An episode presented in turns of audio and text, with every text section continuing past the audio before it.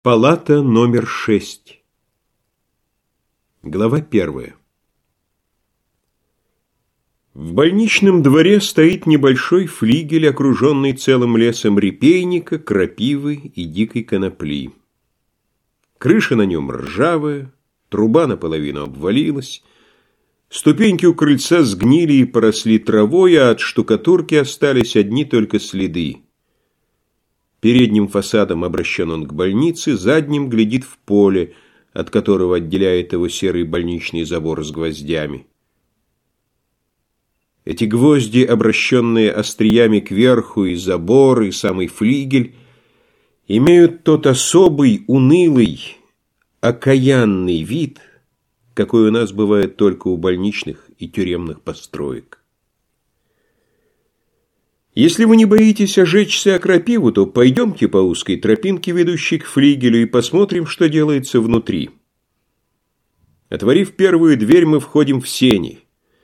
Здесь у стены около печки навалены целые горы больничного хлама. Матрацы, старые изодранные халаты, панталоны, рубахи с синими полосками, никуда не годная истасканная обувь, Вся эта рвань свалена в кучи, перемята, спуталась, гниет и издает удушливый запах.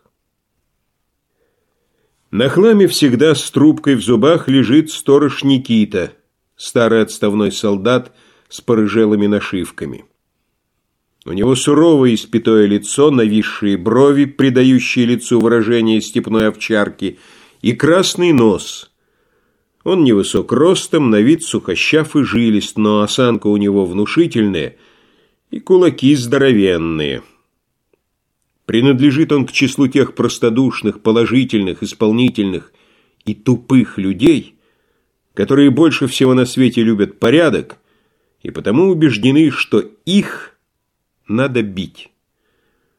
Он бьет по лицу, по груди, по спине, почем попало – и уверен, что без этого не было бы здесь порядка. Далее вы входите в большую просторную комнату, занимающую весь флигель, если не считать синей. Стены здесь вымазаны грязно-голубой краской, потолок закопчен, как в курной избе. Ясно, что здесь зимой дымят печи и бывает угарно. Окна изнутри обезображены железными решетками. Пол сер и занозист воняет кислой капустой, фитильной гарью, клопами и аммиаком, и эта вонь в первую минуту производит на вас такое впечатление, как будто вы входите в зверинец. В комнате стоят кровати, привинченные к полу. На них сидят и лежат люди в синих больничных халатах и по-старинному в колпаках. Это сумасшедшие. Всех их здесь пять человек. Только один благородного звания. Остальные же все мещане. Первый от двери. Высокий худощавый мещанин с рыжими блестящими усами и с заплаканными глазами. Сидит, подперев голову, и глядит в одну точку. День и ночь он грустит, покачивая головой, вздыхая и горько улыбаясь. В разговорах он редко принимает участие и на вопросы обыкновенно не отвечает. Ест и пьет он машинально, когда дают. Судя по мучительному бьющему кашлю, худобе и румянцу на щеках, у него начинается чехотка. За ним следует маленький, живой, очень подвижной старик с острой бородкой и с черными кудрявыми, как у негра, волосами. Днем он прогуливается по палате от окна к окну или сидит на своей постели, поджав по-турецки ноги, и неугомонно, как снегирь, насвистывает, тихо поет и хихикает. Детскую веселость и живой характер проявляют он и ночью, когда встает за тем, чтобы помолиться Богу, то есть постучать себя кулаками по груди и поковырять пальцем в дверях. Это жид Моисейка, дурачок, помешавшийся лет двадцать назад, когда у него сгорела шапочная мастерская. Изо всех обитателей палаты номер шесть только ему одному позволяется выходить из флигеля и даже из больничного двора на улицу – такой привилегией он пользуется издавна, вероятно, как больничный сторожил и как тихий безвредный дурачок, городской шут, которого давно уже привыкли видеть на улицах, окруженным мальчишками и собаками.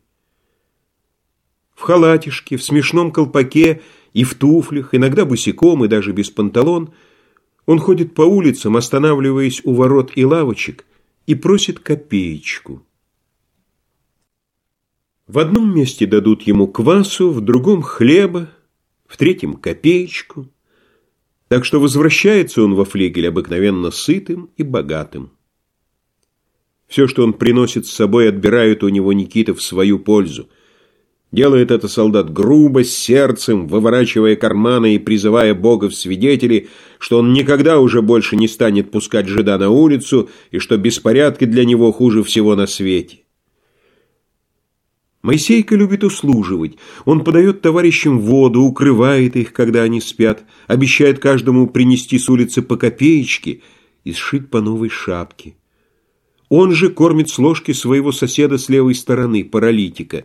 Поступает он так не из сострадания и не из каких-либо соображений гуманного свойства, а подражая и невольно подчиняясь своему соседу с правой стороны, Громову. Иван Дмитриевич Громов, мужчина лет 33, из благородных, бывший судебный пристав и губернский секретарь, страдает манией преследования. Он или лежит на постели, свернувшись калачиком, или же ходит из угла в угол как бы для мациона. Сидит же очень редко. Он всегда возбужден, взволнован и напряжен каким-то смутным, неопределенным ожиданием.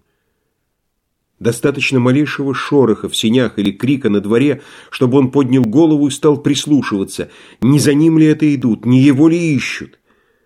И лицо его при этом выражает крайнее беспокойство и отвращение. Мне нравится его широкое скуластое лицо, всегда бледное и несчастное, отражающее в себе, как в зеркале, замученную борьбой и продолжительным страхом душу. Гримасы его странные и болезненные, но тонкие черты, положенные на его лицо глубоким искренним страданием, разумный и интеллигентный, и в глазах теплый здоровый блеск. Нравится мне он сам, вежливый, услужливый и необыкновенно деликатный в обращении со всеми, кроме Никиты. Когда кто-нибудь роняет пуговку или ложку, он быстро вскакивает с постели и поднимает.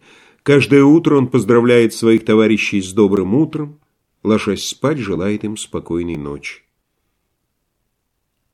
Кроме постоянно напряженного состояния и гримасничания, сумасшествие его выражается еще в следующем – Иногда по вечерам он запахивается в свой халатик и, дрожа всем телом, стуча зубами, начинает быстро ходить из угла в угол и между кроватей. Похоже на то, как будто у него сильная лихорадка.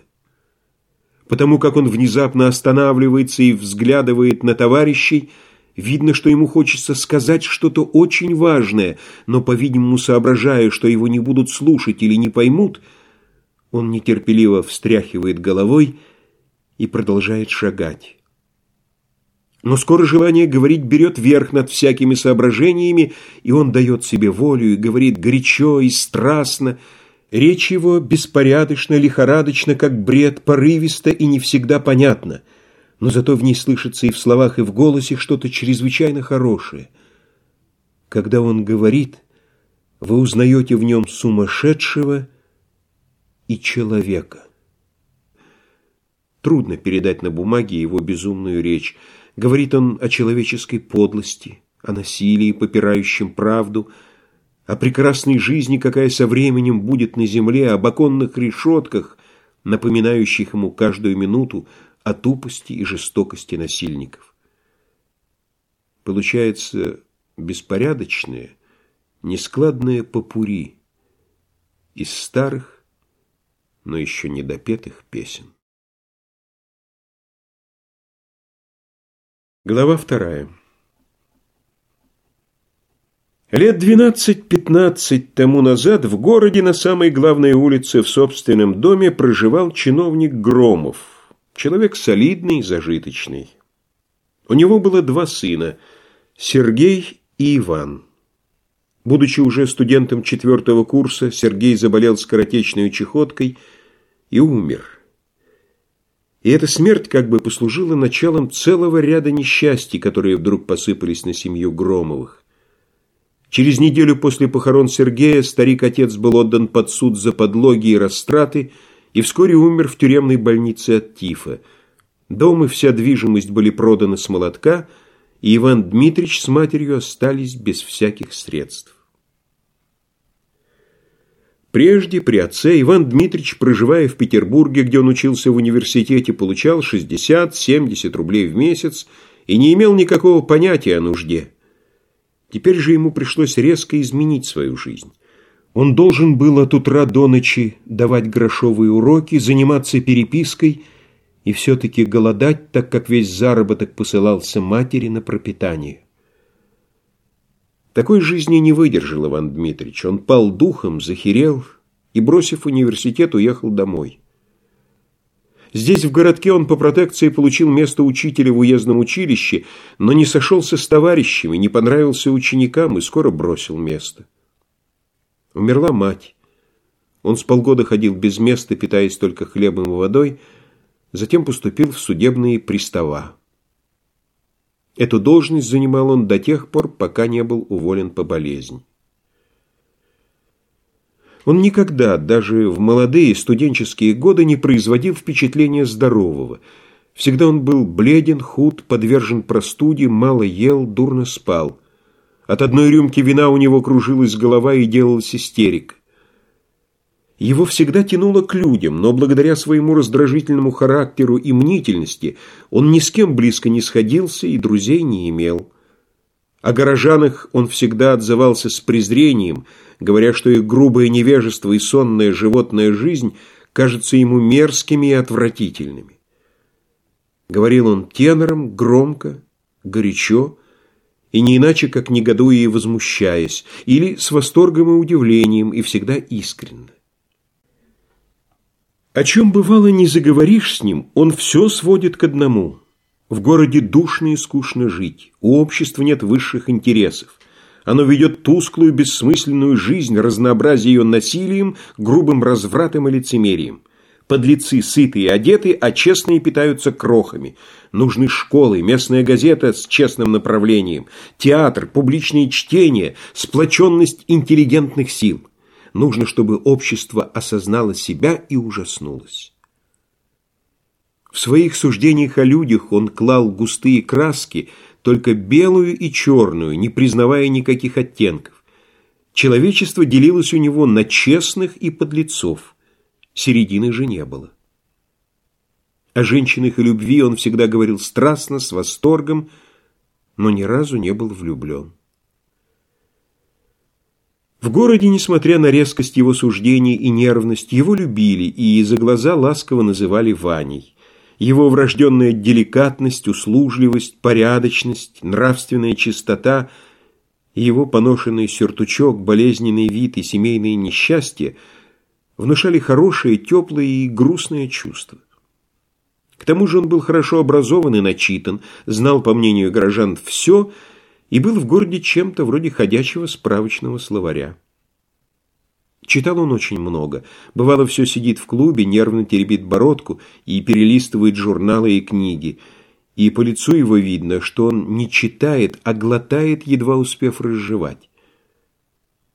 Надо думать, что чтение было одной из его болезненных привычек, так как он с одинаковой жадностью набрасывался на все, что попадало ему под руки, даже на прошлогодние газеты и календари. Дома у себя читал он всегда лежа. Глава третья.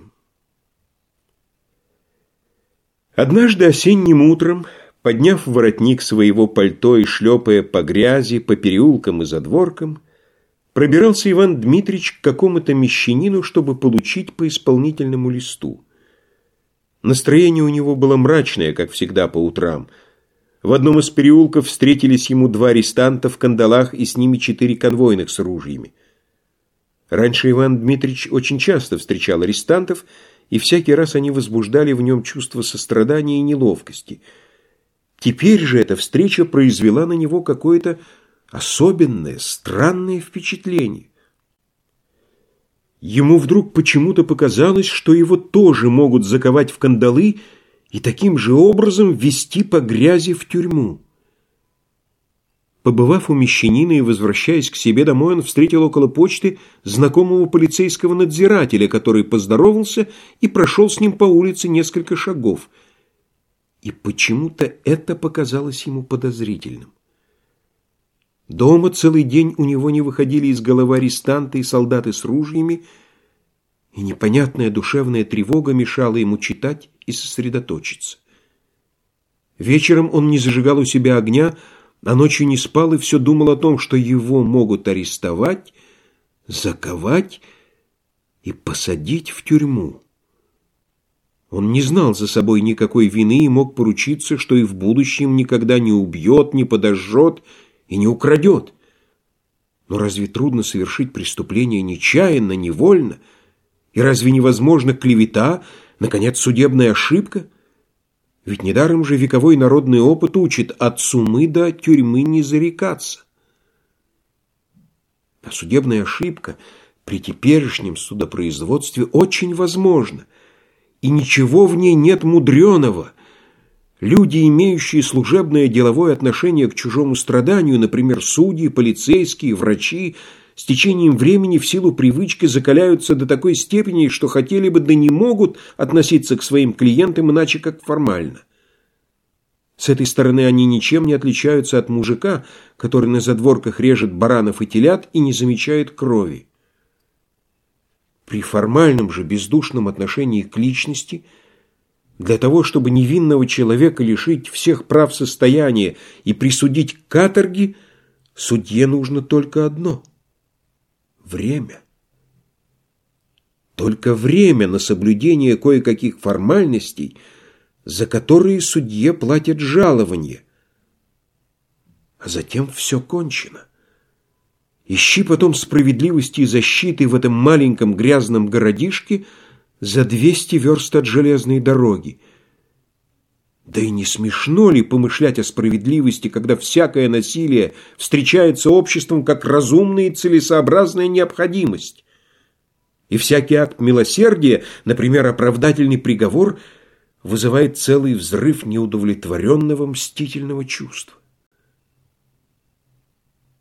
Утром Иван Дмитрич поднялся с постели в ужасе, с холодным потом на лбу, совсем уже уверенный, что его могут арестовать каждую минуту. Если вчерашние тяжелые мысли так долго не оставляют его, думал он, то значит в них есть доля правды. Не могли же они в самом деле прийти в голову без всякого повода? Городовой не спеша прошел мимо окон. Это не даром. Вот два человека остановились около дома и молчат. Почему они молчат? И для Ивана Дмитрича наступили мучительные дни и ночи. Все, проходившие мимо окон и входившие во двор, казались шпионами и сыщиками.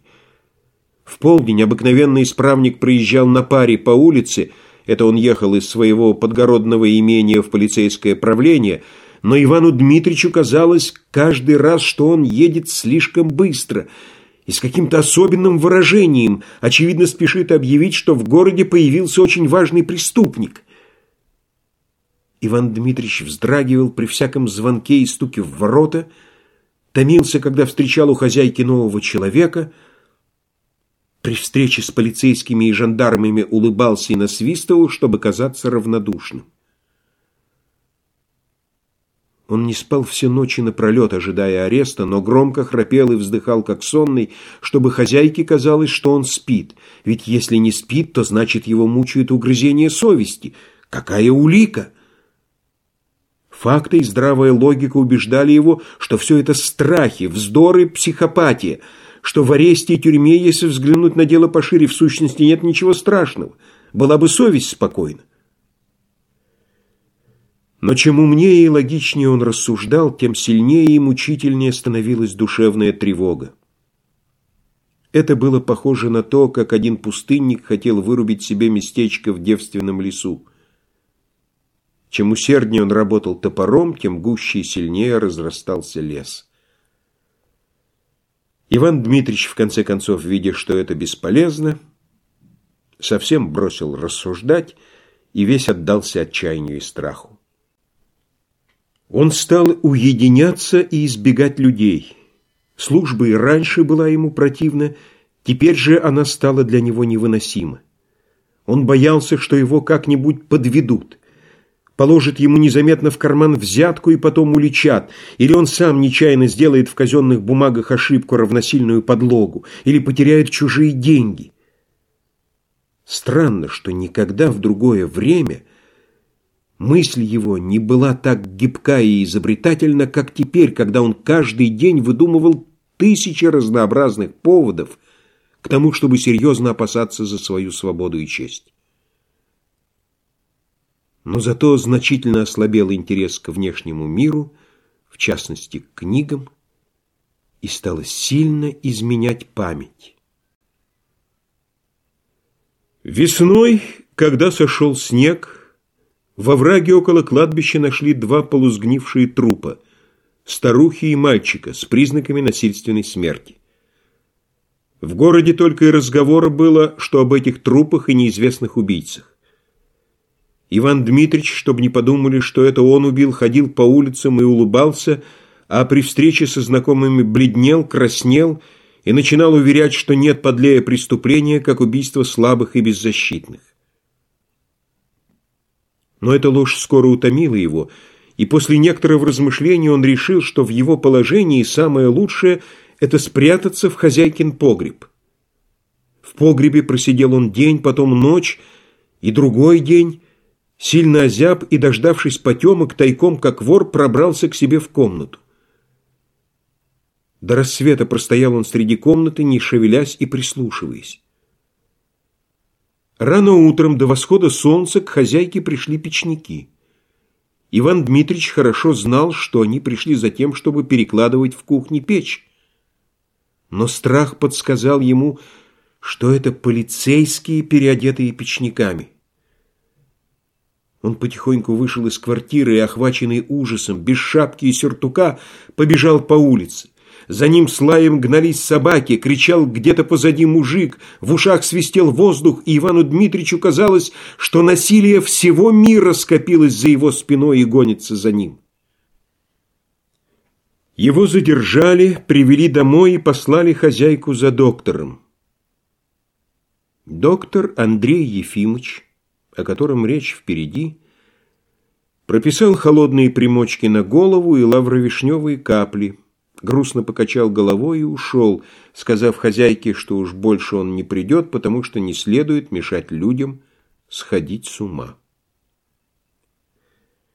Так как дома не на что было жить и лечиться, то скоро Ивана Дмитрича отправили в больницу и положили его там в палате для венерических больных. Он не спал по ночам, капризничал и беспокоил больных, и скоро по распоряжению Андрея Ефимовича был переведен в палату номер шесть. Через год в городе уже совершенно забыли про Ивана Дмитрича, и книги его, сваленные хозяйкой в сани под навесом, были растасканы мальчишками. Глава четвертая. Сосед с левой стороны у Ивана Дмитрича, как я уже сказал, жит Моисейка. Сосед же с правой, оплывший жиром почти круглый мужик с тупым, совершенно бессмысленным лицом. Это неподвижное, обжорливое и нечистоплотное животное, давно уже потерявшее способность мыслить и чувствовать. От него постоянно идет острый, удушливый смрад. Никита, убирающий за ним, бьет его страшно, со всего размаха, не щадя своих кулаков. И страшно тут не то, что его бьют. К этому можно привыкнуть. А то, что это отупевшее животное не отвечает на побои ни звуком, ни движением, ни выражением глаз, а только слегка покачивается, как тяжелая бочка. Пятый и последний обитатель палаты номер шесть – мещанин, служивший когда-то сортировщиком на почте, маленький худощавый блондин с добрым, но несколько лукавым лицом. Судя по умным покойным глазам, смотрящим ясно и весело, он себе на уме и имеет какую-то очень важную и приятную тайну. У него есть под подушкой и под матрасом что-то такое, чего он никому не показывает, но не из страха, что могут отнять или украсть, а из стыдливости. Иногда он подходит к окну и, обернувшись к товарищам спиной, надевает себе что-то на грудь и смотрит, нагнув голову, если в это время подойти к нему, то он сконфузится и сорвет что-то с груди. Но тайну его угадать нетрудно. «Поздравьте меня», — говорит он часто Ивану Дмитриевичу, «я представлен к Станиславу второй степени со звездой. Вторую степень со звездой дают только иностранцам, но для меня почему-то хотят сделать исключение», — улыбается он в недоумении, пожимая плечами. «Вот ж, признаться, не ожидал». «Я в этом ничего не понимаю», — угрюм заявляет Иван Дмитрич. «Но знаете, чего я рано или поздно добьюсь?» продолжает бывший сортировщик, лукаво щуря глаза. «Я непременно получу шведскую полярную звезду. Орден такой, что стоит похлопотать. Белый крест и черная лента. Это очень красиво. Вероятно, нигде в другом месте так жизнь не однообразна, как во флигеле. Утром больные, кроме паралитика и толстого мужика, умываются в сенях из большого ушата и утираются фалдами халатов. После этого пьют из оловянных кружек чай, который приносит из главного корпуса Никита. Каждому полагается по одной кружке. В полдень едят щи из кислой капусты и кашу – Вечером ужинают кашей, оставшуюся от обеда. В промежутках лежат, спят, глядят в окна и ходят из угла в угол. И так каждый день. Даже бывший сортировщик говорит все об одних и тех же орденах. Свежих людей редко видят в палате номер шесть.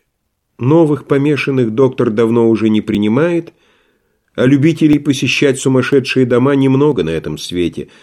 Раз в два месяца бывает во флигеле Семен Лазарич, цирюльник. Как он стрижет сумасшедших, и как Никита помогает ему делать это, и в какое смятение приходят больные всякий раз при появлении пьяного улыбающегося цирюльника, мы говорить не будем. Кроме цирюльника никто не заглядывает во флигель. Больные осуждены видеть изо дня в день одного только Никиту. Впрочем, недавно по больничному корпусу разнесся довольно странный слух. Распустили слух, что палату номер шесть будто бы стал посещать доктор. Глава пятая. Странный слух. Доктор Андрей Ефимович Рагин – замечательный человек в своем роде. Говорят, что в ранней молодости он был очень набожен и готовил себя к духовной карьере, и что, кончив в 1863 году курс в гимназии, он намеревался поступить в духовную академию – но будто бы его отец, доктор медицины и хирург, едко посмеялся над ним и заявил категорически, что не будет считать его своим сыном, если он пойдет в попы. Насколько это верно, не знаю, но сам Андрей Ефимович не раз признавался, что он никогда не чувствовал призвания к медицине и вообще к специальным наукам. Как бы то ни было, кончив курс по медицинскому факультету, он в священнике не постригся. Набожности он не проявлял, и на духовную особу в начале своей врачебной карьеры походил так же мало, как теперь.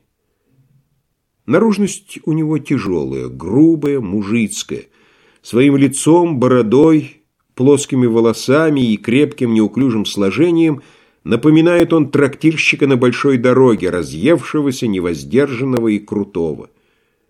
Лицо суровое, покрыто синими жилками, глаза маленькие, нос красный.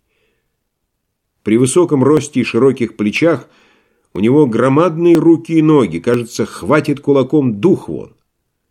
Но поступь у него тихая и походка осторожная, вкрадчивая. При встрече в узком коридоре он всегда первый останавливается, чтобы дать дорогу, и не басом, как ждешь, а тонким мягким тенорком говорит «виноват». У него на шее небольшая опухоль, которая мешает ему носить жесткие крахмальные воротнички, и потому он всегда ходит в мягкой полотняной или ситцевой сорочке. Вообще одевается он не по-докторски. Одну и ту же пару он таскает лет по десяти, а новая одежа, которую он обыкновенно покупает в жидовской лавке, кажется на нем такой же поношенную и помятую, как старая. В одном и том же сюртуке он и больных принимает, и обедает, и в гости ходит. Но это не из скупости, а от полного невнимания к своей наружности. Когда Андрей Ефимович приехал в город, чтобы принять должность, богоугодное заведение находилось в ужасном состоянии.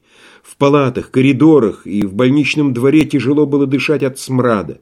Больничные мужики, сиделки и их дети спали в палатах вместе с больными. Жаловались, что житья нет от тараканов, клопов и мышей. В хирургическом отделении не переводилась рожа. На всю больницу было только два скальпеля и ни одного термометра. В ваннах держали картофель. Смотритель, костелянша и фельдшер грабили больных, а про старого доктора, предшественника Андрея Ефимовича, рассказывали, будто он занимался тайной продажей больничного спирта и завел себе из сиделок и больных женщин целый гарем.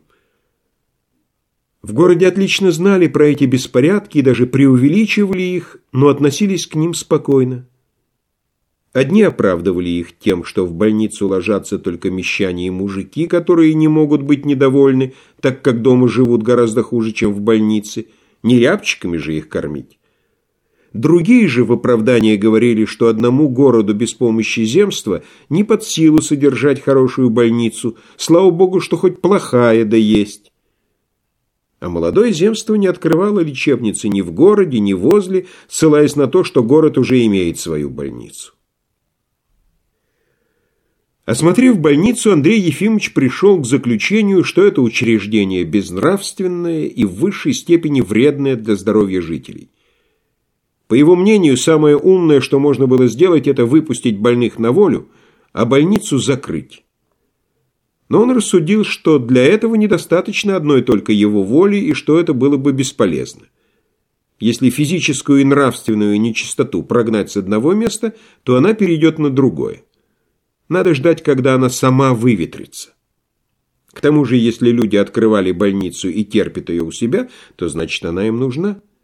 Предрассудки и все эти житейские гадости и мерзости нужны, так как они с течением времени перерабатываются во что-нибудь путное, как навоз в чернозем.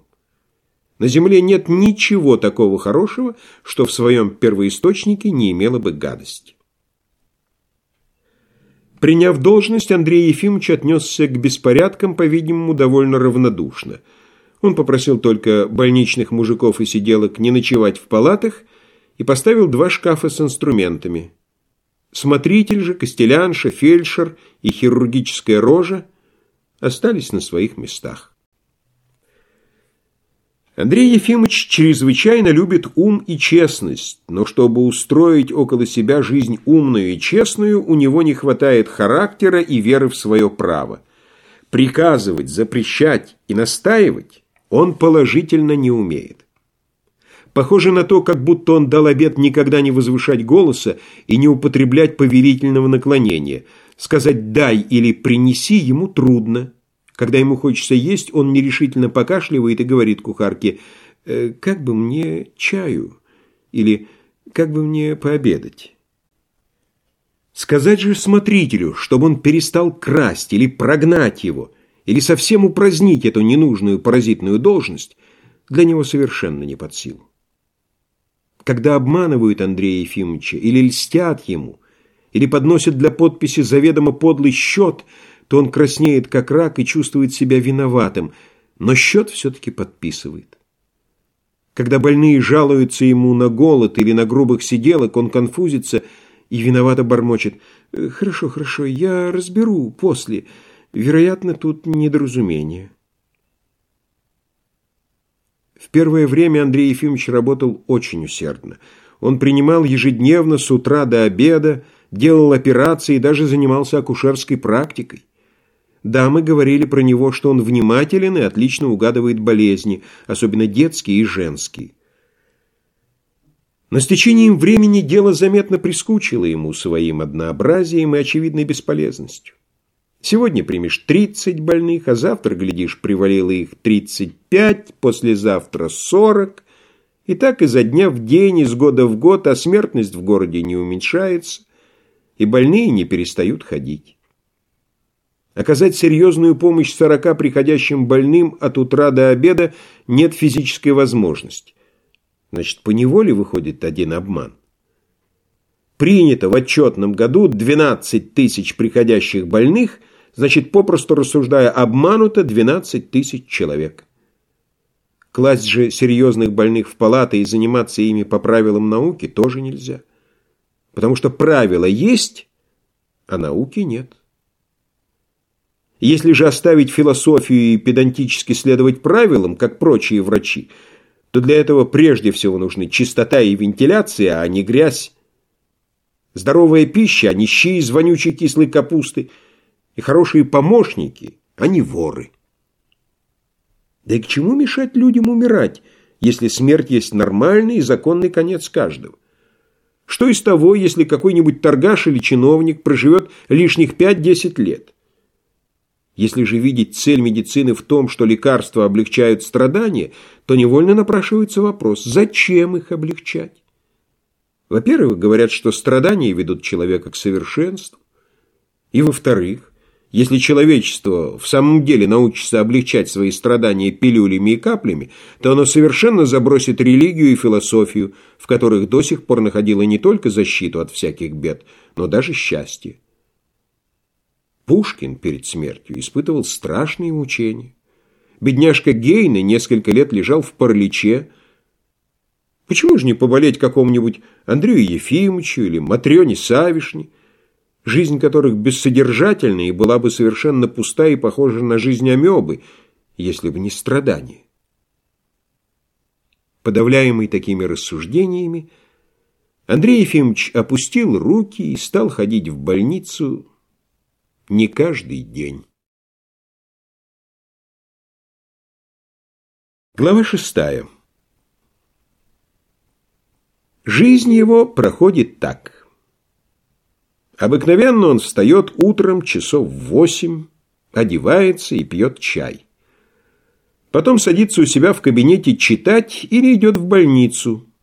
Здесь, в больнице, в узком темном коридорчике сидят амбулаторные больные, ожидающие приемки. Мимо них, стуча сапогами по кирпичному полу, бегают мужики и сиделки, проходят тощие больные в халатах, проносят мертвецов и посуду с нечистотами. Плачут дети, дует сквозной ветер. Андрей Ефимович знает, что для лихорадящих, чехоточных и вообще впечатлительных больных такая обстановка мучительна. Но что поделаешь? В приемной встречает его фельдшер Сергей Сергеевич, маленький толстый человек с бритым, чисто вымытым пухлым лицом, с мягкими плавными манерами и в новом просторном костюме – похожий больше на сенатора, чем на фельдшера. В городе он имеет громадную практику, носит белый галстук и считает себя более сведущим, чем доктор, который совсем не имеет практики. В углу в приемной стоит большой образ в киоте с тяжелой лампадой. Возле ставник в белом чехле. На стенах висят портреты архиереев, вид Святогорского монастыря и венки сухих васильков. Сергей Сергеевич религиозен и любит благолепие. Образ поставлен его иждивением. По воскресеньям в приемной кто-нибудь из больных по его приказанию читает вслух акафист, а после чтения сам Сергей Сергеевич обходит все палаты с кадильницей и кадит в них ладаном. Больных много, а времени мало, и потому дело ограничивается одним только коротким опросом и выдачей какого-нибудь лекарства, вроде летучей мази или касторки. Андрей Ефимович сидит, подперев щеку кулаком, задумавшись, и машинально задает вопросы. Сергей Сергеевич тоже сидит, потирает свои ручки и изредка вмешивается. «Болеем и нужду терпим, от того, — говорит он, — что Господу милосердному плохо молимся. Да». Во время приемки Андрей Ефимович не делает никаких операций. Он давно уже отвык от них, и вид крови его неприятно волнует. Когда ему приходится раскрывать ребенку рот, чтобы заглянуть в горло, а ребенок кричит и защищается ручонками, то от шума в ушах у него кружится голова и выступают слезы на глазах. Он торопится прописать лекарства и машет руками, чтобы баба поскорее унесла ребенка.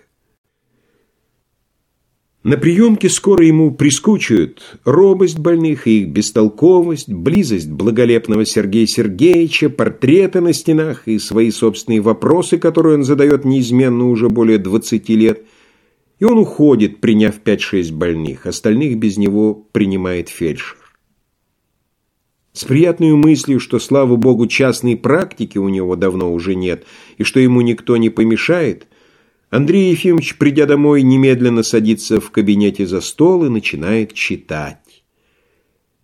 Читает он очень много и всегда с большим удовольствием. Половина жалования уходит у него на покупку книг, и из шести комнат его квартиры три завалены книгами и старыми журналами. Больше всего он любит сочинения по истории и философии. По медицине же выписывает одного только врача, которого всегда начинает читать с конца. Чтение всякий раз продолжается без перерыва по несколько часов и его не утомляет. Читает он не так быстро и порывисто, как когда-то читал Иван Дмитрич, а медленно, с проникновением, часто останавливаясь на местах, которые ему нравятся или непонятны.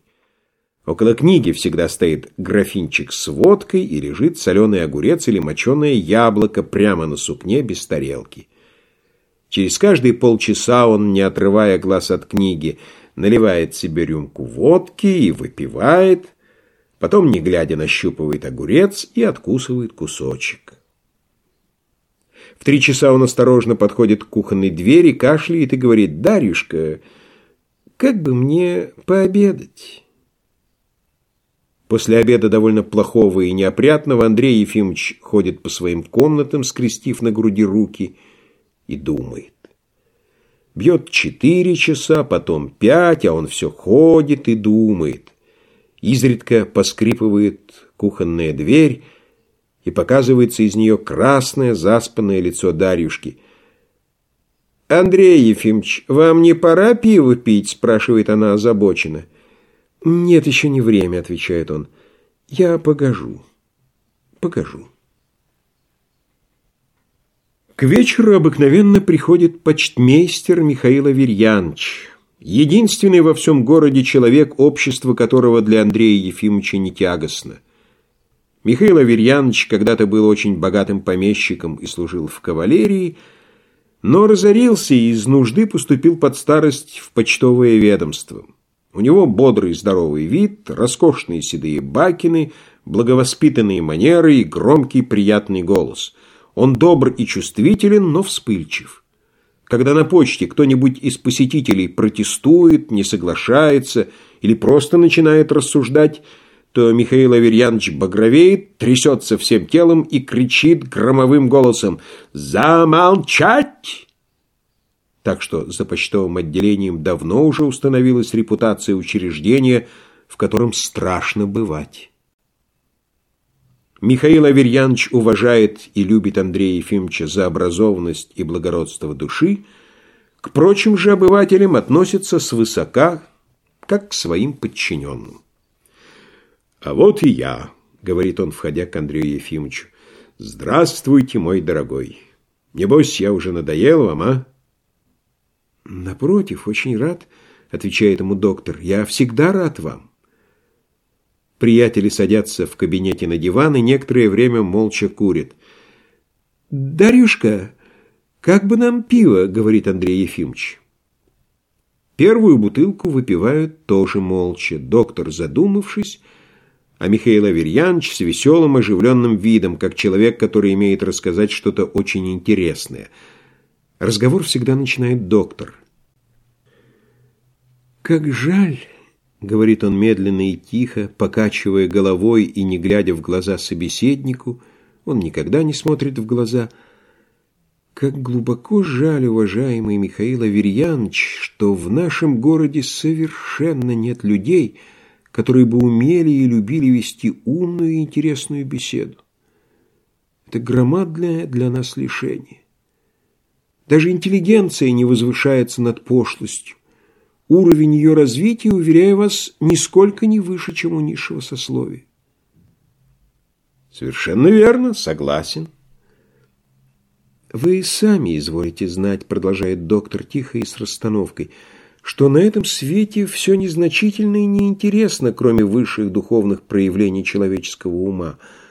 Ум проводит резкую грань между животным и человеком, намекает на божественность последнего и в некоторой степени даже заменяет ему бессмертие, которого нет.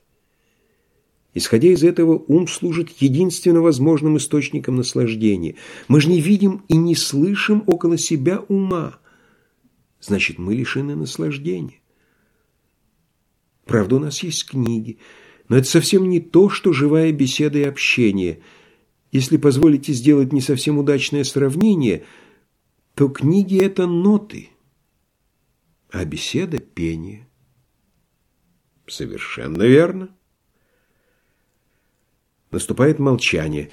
Из кухни выходит Дарьюшка и с выражением тупой скорби, подперев кулачком лицо, останавливается в дверях, чтобы послушать. «Эх», — вздыхает Михаил Аверьянович, — «захотели от нынешних ума». И он рассказывает, как жилось прежде здорово, весело и интересно, какая была в России умная интеллигенция и как высоко она ставила понятие о чести и дружбе давали деньги взаймы без векселя, и считалось позором не протянуть руку помощи нуждающемуся товарищу.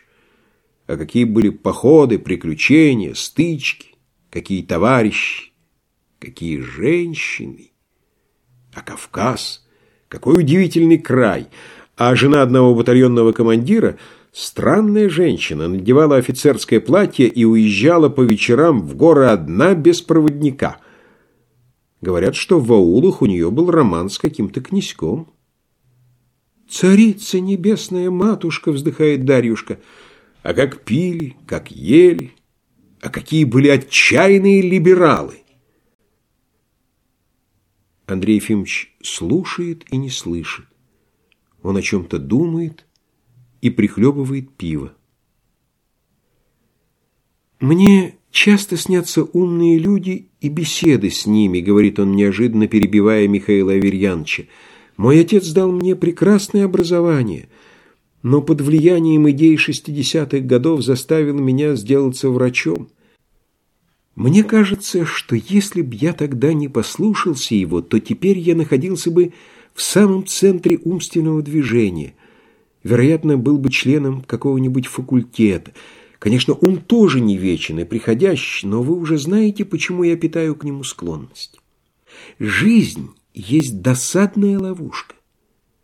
Когда мыслящий человек достигает возмужалости и приходит в зрелое сознание, то он невольно чувствует себя как бы в ловушке, из которой нет выхода. В самом деле, против его воли вызван он какими-то случайностями из небытия к жизни. Зачем? Хочет он узнать смысл и цель своего существования, ему не говорят или же говорят нелепость. Он стучится, ему не отворяют. К нему приходит смерть тоже против его воли. И вот как в тюрьме люди, связанные общим несчастьем, чувствуют себя легче, когда сходятся вместе – так и в жизни не замечаешь ловушки, когда люди, склонные к анализу и обобщениям, сходятся вместе и проводят время в обмене гордых свободных идей. В этом смысле ум есть наслаждение незаменимое. Совершенно верно. Не глядя собеседнику в глаза, тихо и с паузами, Андрей Ефимович продолжает говорить об умных людях и беседах с ними – а Михаил Аверьянович внимательно слушает его и соглашается совершенно верно. «А вы не верите в бессмертие души?» – вдруг спрашивает почтмейстер. «Нет, уважаемый Михаил Аверьянович, не верю и не имею основания верить». «Признаться, и я сомневаюсь. А хотя, впрочем, у меня такое чувство, как будто я никогда не умру». Ой, думаю себе, старый хрен, умирать пора. А в душе какой-то голосочек «Не верь, не умрешь». В начале десятого часа Михаил Аверьянович уходит. Надевая в передней шубу, он говорит со вздохом. Однако в какую глушь занесла нас судьба. Досаднее всего, что здесь и умирать придется. Эх! Глава седьмая Проводив приятеля, Андрей Ефимович садится за стол и опять начинает читать. Тишина вечера и потом ночи не нарушается ни одним звуком, и время, кажется, останавливается и замирает вместе с доктором над книгой. И кажется, что ничего не существует, кроме этой книги и лампы с зеленым колпаком. Грубое мужицкое лицо доктора мало-помалу озаряется улыбкой умиления и восторга перед движениями человеческого ума. «О, зачем человек не бессмертен?» — думает он. «Зачем мозговые центры извилины? Зачем зрение, речь, самочувствие, гений, если всему этому суждено уйти в почву?» и в конце концов охладеть вместе с земной корой, а потом миллионы лет без смысла и без цели носиться с землей вокруг солнца. Для того, чтобы охладеть и потом носиться, совсем не нужно извлекать из небытия человека с его высоким, почти божеским умом и потом, словно в насмешку, превращать его в глину. Обмен веществ. Но какая трусость утешать себя этим суррогатом бессмертия! Бессознательные процессы, происходящие в природе, ниже даже человеческой глупости, так как в глупости есть все-таки сознание и воля, в процессах же ровно ничего. Только трус, у которого больше страха перед смертью, чем достоинства, может утешать себя тем, что тело его будет со временем жить в траве, в камне, в жабе. Видеть свое бессмертие в обмене веществ так же странно, как пророчить блестящую будущность футляру после того, как разбилась и стала негодную дорогая скрипка. Когда бьют часы, Андрей Ефимович откидывается на спинку кресла и закрывает глаза, чтобы немножко подумать. И невзначай под влиянием хороших мыслей, вычитанных из книги, он бросает взгляд на свое прошедшее и на настоящее. Прошлое противно, лучше не вспоминать о нем. А в настоящем тоже, что в прошлом. Он знает, что в то время, когда его мысли носятся вместе с охлажденной землей вокруг солнца, Рядом с докторской квартирой в большом корпусе томятся люди в болезнях и физической нечистоте. Быть может, кто-нибудь не спит и воюет с насекомыми, кто-нибудь заражается рожей или стонет от туго положенной повязки, быть может, больные играют в карты с сиделками и пьют водку. В отчетном году было обмануто 12 тысяч человек. Все больничное дело, как и 20 лет назад, построено на воровстве, дрязгах, сплетнях, кумовстве, на грубом шарлатанстве, и больница по-прежнему представляет из себя учреждение безнравственное и в высшей степени вредное для здоровья жителей. Он знает, что в палате номер 6 за решетками Никита колотит больных, и что Моисейка каждый день ходит по городу и собирает милостынь. С другой же стороны, ему отлично известно, что за последние 25 лет с медициной произошла сказочная перемена. Когда он учился в университете, ему казалось, что медицину скоро постигнет участь алхимии и метафизики. Теперь же, когда он читает по ночам, медицина трогает его и возбуждает в нем удивление и даже восторг. В самом деле, какой неожиданный блеск! Какая революция! Благодаря антисептике делают операции, какие Великий Пирогов считал невозможными даже инспе в будущем.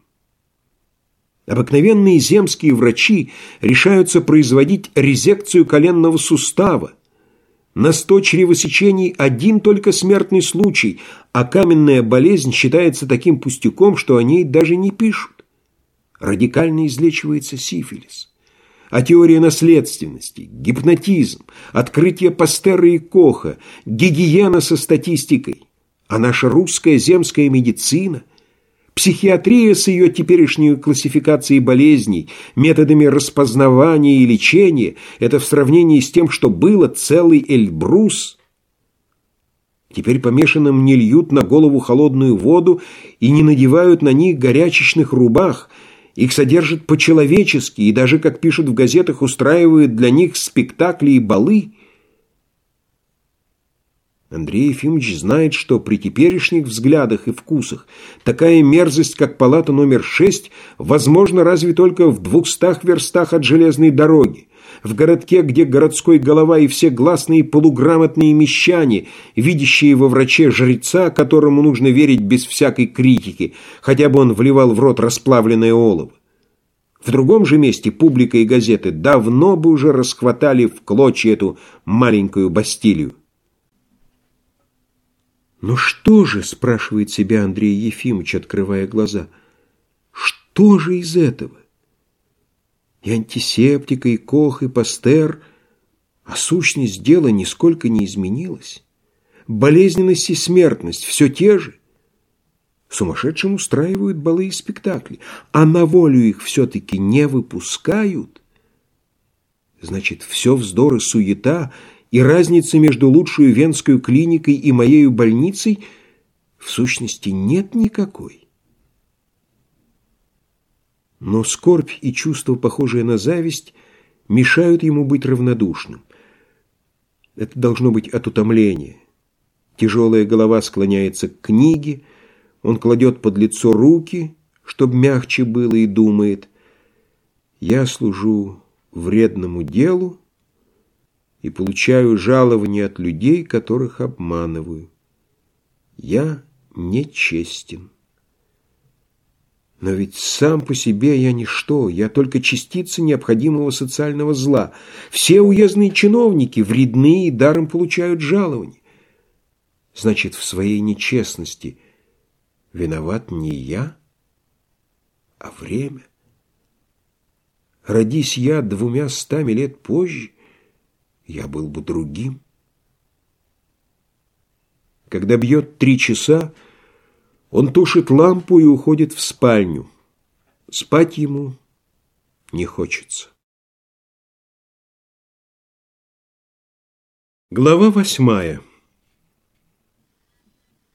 Года два тому назад земство расщедрилось и постановило выдавать 300 рублей ежегодно в качестве пособия на усиление медицинского персонала в городской больнице впредь до открытия земской больницы.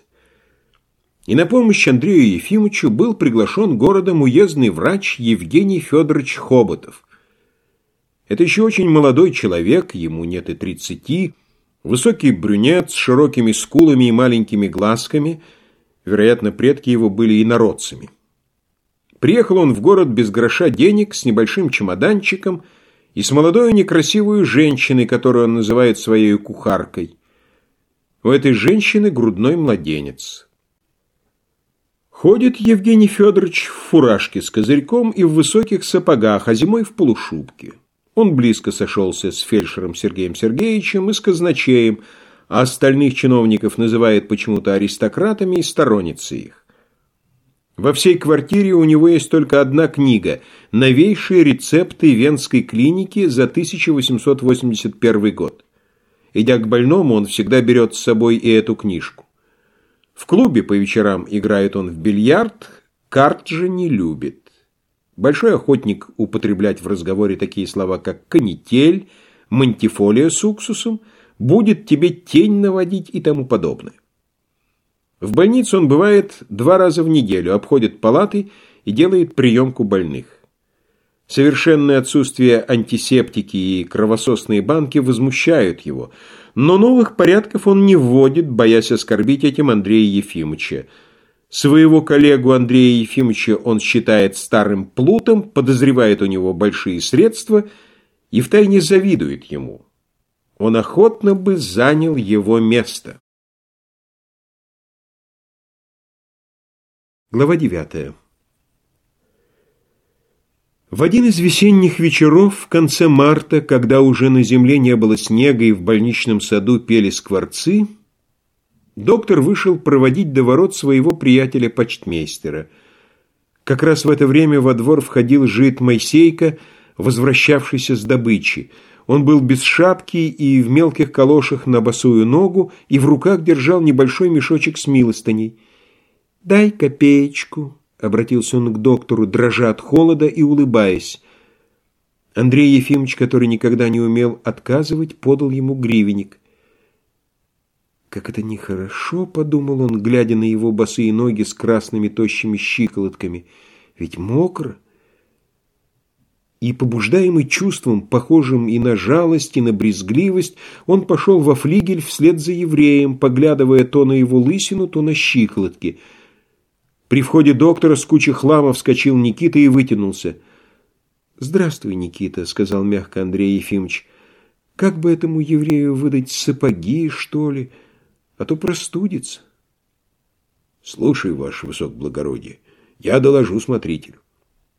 «Пожалуйста, ты попроси его от моего имени, скажи, что я просил». Дверь из синей в палату была отворена — Иван Дмитрич лежал на кровати и, приподнявшись на локоть, с тревогой прислушивался к чужому голосу и вдруг узнал доктора. Он весь затрясся от гнева, вскочил и с красным злым лицом, с глазами на выкате, выбежал на середину палаты. «Доктор пришел!» — крикнул он и захохотал. «Наконец-то! Господа, поздравляю! Доктор удостоивает нас своим визитом! «Проклятая гадина!» — взвизгнул он и в выступлении, какого никогда еще не видели в палате, топнул ногой. «Убить эту гадину! Нет, мало убить! Утопить в отхожем месте!» Андрей Ефимович, слышавший это, выглянул из синей в палату и спросил мягко, «За что?» «За что?» Крикнул Иван Дмитрич, подходя к нему с угрожающим видом и судорожно запахиваясь в халат. «За что?» «Вор!» — проговорил он с отвращением и делая губы так, как будто желая плюнуть. «Шарлатан! Палач!» «Успокойтесь», — сказал Андрей Ефимович, виновато улыбаясь. «Уверяю вас, я никогда ничего не крал. В остальном же, вероятно, вы сильно преувеличиваете». Я вижу, что вы на меня сердиты. Успокойтесь, прошу вас, если можете, и скажите хладнокровно, за что вы сердиты? А за что вы меня здесь держите? За то, что вы больны. Да, болен, но ведь десятки, сотни сумасшедших гуляют на свободе, потому что ваше невежество не способно отличить их от здоровых. Почему же я и вот эти несчастные должны сидеть тут за всех, как козлы отпущения? Вы, фельдшер, смотритель и вся ваша больничная сволочь в нравственном отношении неизмеримо ниже каждого из нас. Почему же мы сидим, а вы нет? Где логика? Нравственные отношения и логика тут ни при чем. Все зависит от случая, кого Посадили, тот сидит, а кого не посадили, тот гуляет, вот и все. В том, что я доктор, а вы душевно больной, нет ни нравственности, ни логики, одна только пустая случайность. Этой ерунды я не понимаю, глухо проговорил Иван Дмитрич и сел на свою кровать. Моисейка, которого Никита постеснялся обыскивать в присутствии доктора, разложил у себя на постели кусочки хлеба, бумажки и косточки, и все еще дрожа от холода, что-то быстро и певуче заговорил по-еврейски. Вероятно, он вообразил, что открыл лавочку. «Отпустите меня», — сказал Иван Дмитрич, и голос его дрогнул. «Не могу». «Ну почему же? Почему?» «Потому что это не в моей власти». Посудите, какая польза вам от того, если я отпущу вас? Идите.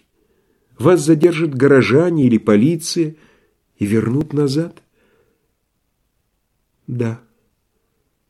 Да, это правда, проговорил Иван Дмитрич и потер себе лоб. Это ужасно.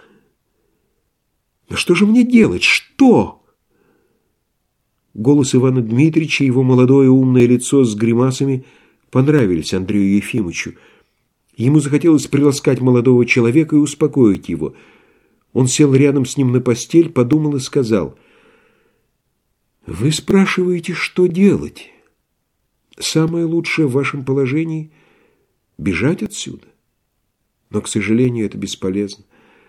Вас задержат, когда общество ограждает себя от преступников, психически больных и вообще неудобных людей, то оно непобедимо. Вам остается одно – успокоиться на мысли, что ваше пребывание здесь необходимо. Никому оно не нужно. Раз существуют тюрьмы и сумасшедшие дома, то должен же кто-нибудь сидеть в них. Не вы, так я, не я, так кто-нибудь третий. Погодите, когда в далеком будущем закончат свое существование тюрьмы и сумасшедшие дома, то не будет ни решеток на окнах, ни халатов. Конечно, такое время рано или поздно настанет. Иван Дмитрич насмешливо улыбнулся. «Вы шутите», — сказал он, щуря глаза. Таким господам, как вы и ваш помощник Никита, нет никакого дела до будущего. Но можете быть уверены, милостивый государь, настанут лучшие времена. Пусть я выражаюсь пошло, смейтесь, но воссияет заря новой жизни, восторжествует правда, и на нашей улице будет праздник. Я не дождусь и сдохну, но зато чьи-нибудь правнуки дождутся. Приветствую их от всей души и радуюсь, радуюсь за них — Вперед! Помогай вам Бог, друзья!» Иван Дмитрич с блестящими глазами поднялся и, протягивая руки к окну, продолжал с волнением в голосе. «Из-за этих решеток благословляю вас! Да здравствует правда! Радуюсь!» «Я не нахожу особенной причины радоваться», — сказал Андрей Ефимович, которому движение Ивана Дмитрича показалось театральным и в то же время очень понравилось. Тюрем и сумасшедших домов не будет. И правда, как вы изволили выразиться, восторжествует. Но ведь сущность вещей не изменится. Законы природы останутся все те же. Люди будут болеть, стариться и умирать так же, как и теперь. Какая бы великолепная заря не освещала вашу жизнь, все же в конце концов вас заколотят в гроб и бросят в яму а бессмертие. Э, полноте. Вы не верите. Ну, а я верю. У Достоевского или у Вольтера кто-то говорит, что если бы не было Бога, то его выдумали бы люди. А я глубоко верю, что если нет бессмертия, то его рано или поздно изобретет великий человеческий ум. «Хорошо сказано», — проговорил Андрей Ефимович, улыбаясь от удовольствия. «Это хорошо, что вы веруете. С такой верой можно жить припеваючи даже замуравленному в стене. Вы изволили где-нибудь получить образование?» «Да. Я был в университете, но не кончил». «Вы мыслящий вдумчивый человек. При всякой обстановке вы можете находить успокоение в самом себе» свободное и глубокое мышление, которое стремится к уразумению жизни, и полное презрение к глупой суете мира – вот два блага, выше которых никогда не знал человек. И вы можете обладать ими, хотя бы вы жили за тремя решетками. Диоген жил в бочке, однако же был счастливее всех царей земных. Ваш Диоген был болван угрюмо проговорил Иван Дмитрич. «Что вы мне говорите про Диогена, да про какое-то уразумение?» Рассердился он вдруг и вскочил. «Я люблю жизнь, люблю страстно. У меня мания преследования, постоянный мучительный страх. Но бывают минуты, когда меня охватывает жажда жизни, и тогда я боюсь сойти с ума. Ужасно хочу жить, ужасно!» Он в волнении прошелся по палате и сказал, понизив голос – когда я мечтаю, меня посещают призраки. Ко мне ходят какие-то люди, я слышу голоса, музыку, и кажется мне, что я гуляю по каким-то лесам, по берегу моря. И мне так страстно хочется суеты, заботы. Скажите мне, ну что там нового? Спросил Иван Дмитриевич. Что там? Вы про город желаете знать или вообще? Ну, сначала расскажите мне про город, а потом вообще. Что ж, в городе томительно, скучно. Не с кем слова сказать, некого послушать. Новых людей нет. Впрочем, приехал недавно молодой врач Хоботов. Он еще при мне приехал. Что, хам? Да, некультурный человек. Странно, знаете ли. Судя по всему, в наших столицах нет умственного застоя, есть движение. Значит, должны быть там и настоящие люди. Но почему-то всякий раз оттуда присылают к нам таких людей, что не глядел бы. Несчастный город. Да, несчастный город, вздохнул Иван Дмитриевич и засмеялся. А вообще как? Что пишут в газетах и журналах? Палате было уже темно. Доктор поднялся и, стоя, начал рассказывать, что пишут за границей и в России, и какое замечается теперь направление мысли. Иван Дмитриевич внимательно слушал и задавал вопросы, но вдруг, точно вспомнив что-то ужасное, хватил себя за голову и лег на постель спиной к доктору. «Что с вами?» – спросил Андрей Ефимович. «Вы от меня не услышите больше ни одного слова» грубо проговорил Иван Дмитрич. Оставьте меня. От чего же? Говорю вам, оставьте. Какого дьявола? Андрей Ефимович пожал плечами, вздохнул и вышел. Проходя через сень, он сказал, «Как бы здесь убрать, Никита? Ужасно тяжелый запах». «Слушаю, ваше высокоблагородие». «Какой приятный молодой человек», — думал Андрей Ефимович, идя к себе на квартиру. «За все время, пока я тут живу, это, кажется, первый, с которым можно поговорить. Он умеет рассуждать и интересуется именно тем, чем нужно». Читая и потом ложась спать, он все время думал об Иване Дмитриче, а проснувшись на другой день утром, вспомнил, что вчера познакомился с умным и интересным человеком и решил сходить к нему еще раз при первой возможности. Глава десятая Иван Дмитрич лежал в такой же позе, как вчера, обхватив голову руками и поджав ноги. Лица его не было видно. «Здравствуйте, мой друг», — сказал Андрей Ефимович. «Вы не спите?» «Во-первых, я вам не друг», — проговорил Иван Дмитрич в подушку. «А во-вторых, вы напрасно хлопочете, вы не добьетесь от меня ни одного слова». «Странно», — пробормотал Андрей Ефимович в смущении. «Вчера мы беседовали так мирно, но вдруг вы почему-то обиделись и сразу оборвали. Вероятно, я выразился как-нибудь неловко или, быть может, высказал мысль, не согласную с вашими убеждениями. Да? Так я вам и поверю, сказал Иван Дмитрич, приподнимаясь и глядя на доктора насмешливо и с тревогой. Глаза у него были красны. Можете идти шпионить и пытать в другое место. А тут вам нечего делать. Я еще вчера понял, зачем вы приходили. Странная фантазия, усмехнулся доктор. Значит, вы полагаете, что я шпион? Да, полагаю. Шпион или доктор, которому положили меня на испытание, это все равно. Какой вы правы, извините? Чудак?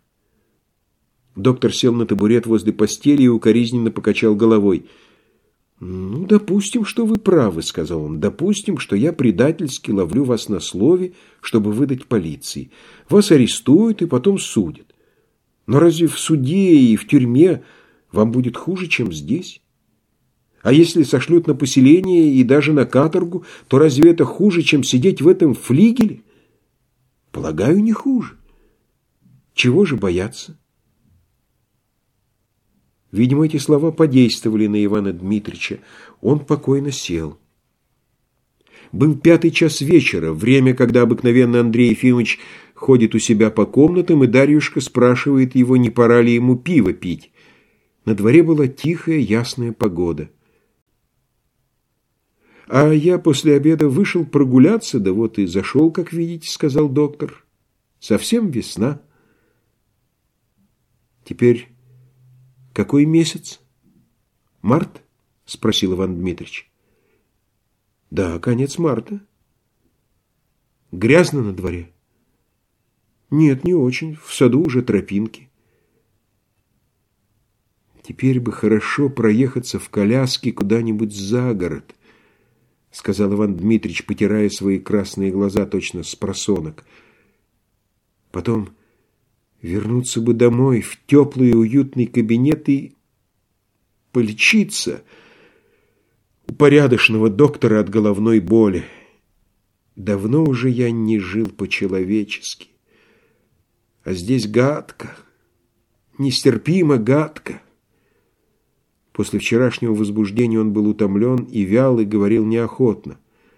Пальцы у него дрожали, и по лицу видно было, что у него сильно болела голова. «Между теплым уютным кабинетом и этой палатой нет никакой разницы», — сказал Андрей Ефимович. «Покой и довольство человека не вне его, а в нем самом». «То есть как?» «Обыкновенный человек ждет хорошего или дурного извне», — то есть от коляски и кабинета, а мыслящий от самого себя. Идите проповедуйте эту философию в Греции, где тепло и пахнет померанцем, а здесь она не по климату. С кем это я говорил о Диогене? С вами, что ли? Да, вчера со мной. Диоген не нуждался в кабинете и в теплом помещении, там и без того жарко. Лежи себе в бочке да кушай апельсины и оливки. А доведись ему в России жить, так он не то что в декабре, а в мае запросился бы в комнату, небось скрючило бы от холода. Нет, холод, как и вообще всякую боль, можно не чувствовать. Марк Аврелий сказал, боль есть живое представление о боли. Сделай усилие воли, чтобы изменить это представление, откинь его, перестань жаловаться, и боль исчезнет. Это справедливо. Мудрец или попросту мыслящий, вдумчивый человек отличается именно тем, что презирает страдания. Он всегда доволен и ничему не удивляется. Значит, я идиот, так как я страдаю, недоволен и удивляюсь человеческой подлости. Это вы напрасно. Если вы почаще будете вдумываться, то вы поймете, как ничтожно все то внешнее, что волнует нас. Нужно стремиться к уразумению жизни – а в нем истинное благо. Уразумение, поморщился Иван Дмитрич, внешнее, внутреннее. Извините, я этого не понимаю. «Я знаю только», — сказал он, вставая и сердито глядя на доктора, «я знаю, что Бог создал меня из теплой крови и нервов, дас. А органическая ткань, если она жизнеспособна, должна реагировать на всякое раздражение, и я реагирую. На боль я отвечаю криком и слезами, на подлость негодованием, на мерзость отвращением. По-моему, это, собственно, и называется жизнью.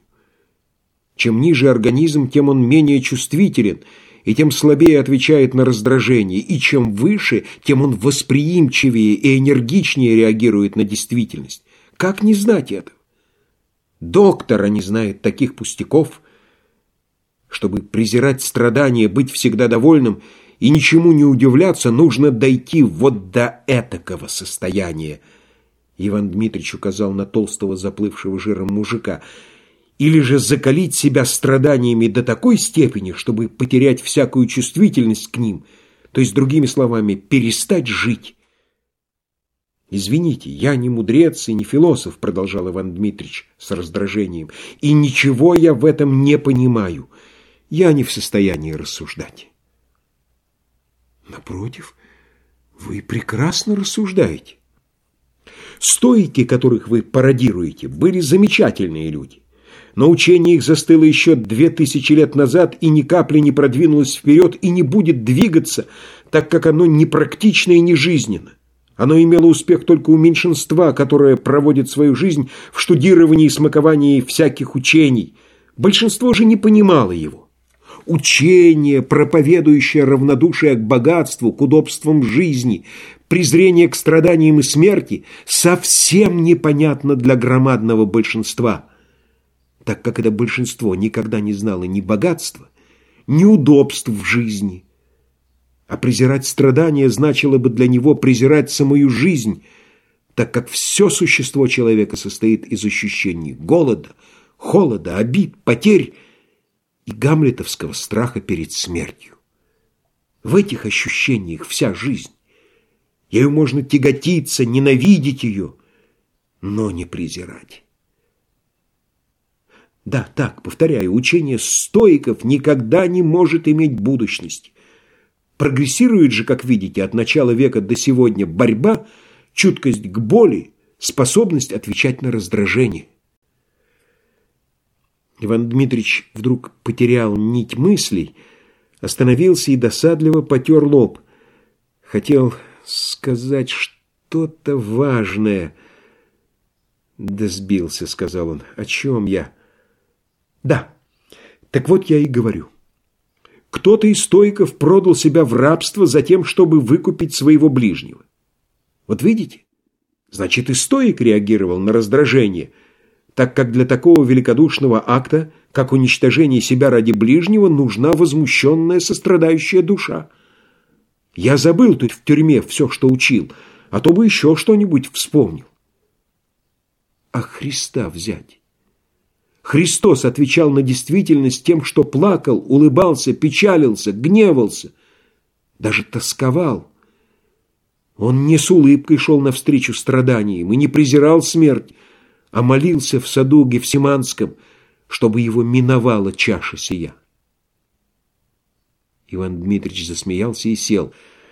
«Положим, покой и довольство человека не вне его, а в нем самом», — сказал он. «Положим, нужно презирать страдания и ничему не удивляться». «Но вы-то на каком основании проповедуете это? Вы мудрец? Философ?»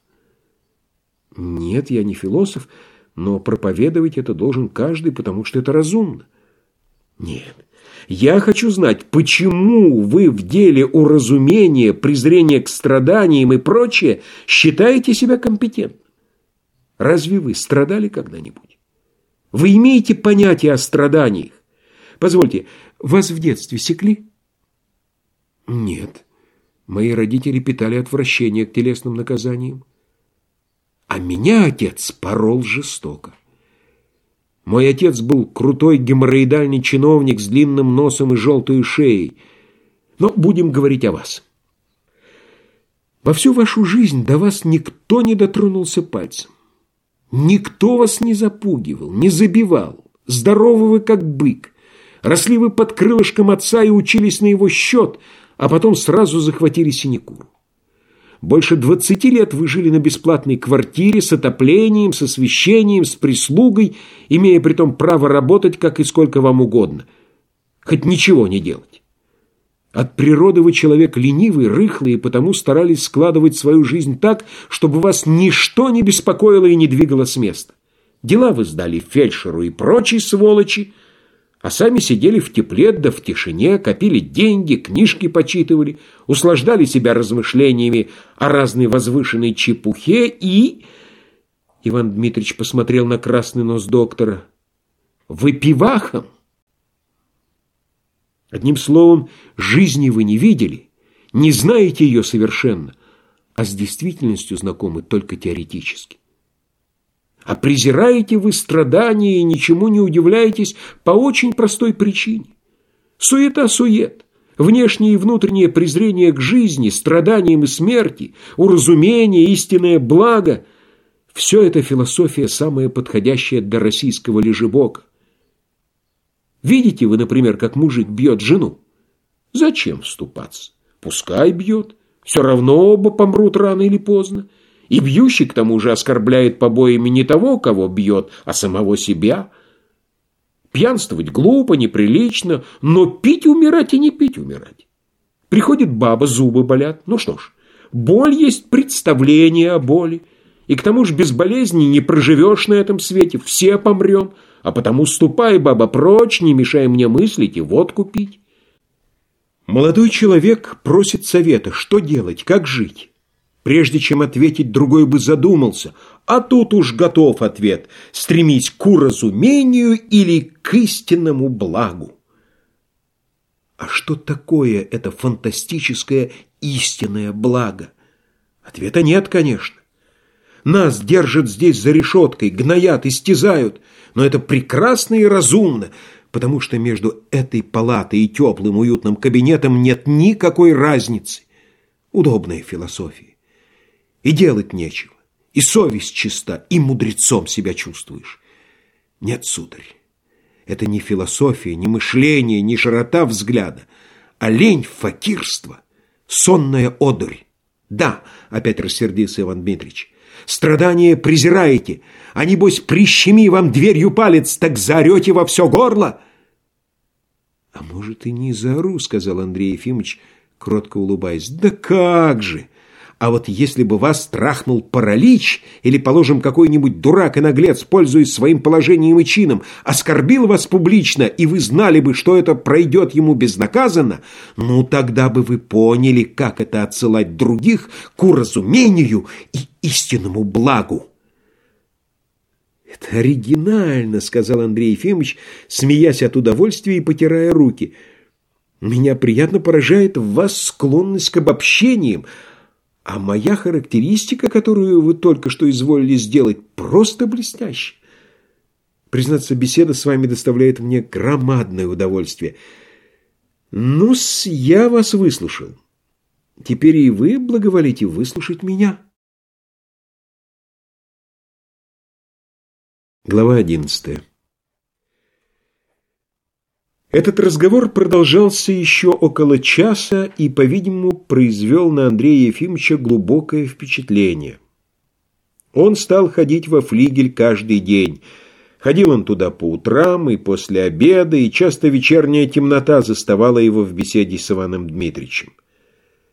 В первое время Иван Дмитрич дичился его, подозревал в злом умысле и откровенно выражал свою неприязнь, Потом же привык к нему и свое резкое обращение сменил на снисходительно-ироническое.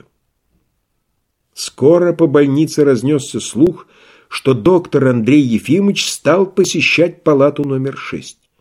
Никто, ни фельдшер, ни Никита, ни сиделки не могли понять, зачем он ходил туда, зачем просиживал там по целым часам, о чем разговаривал и почему не прописывал рецептов.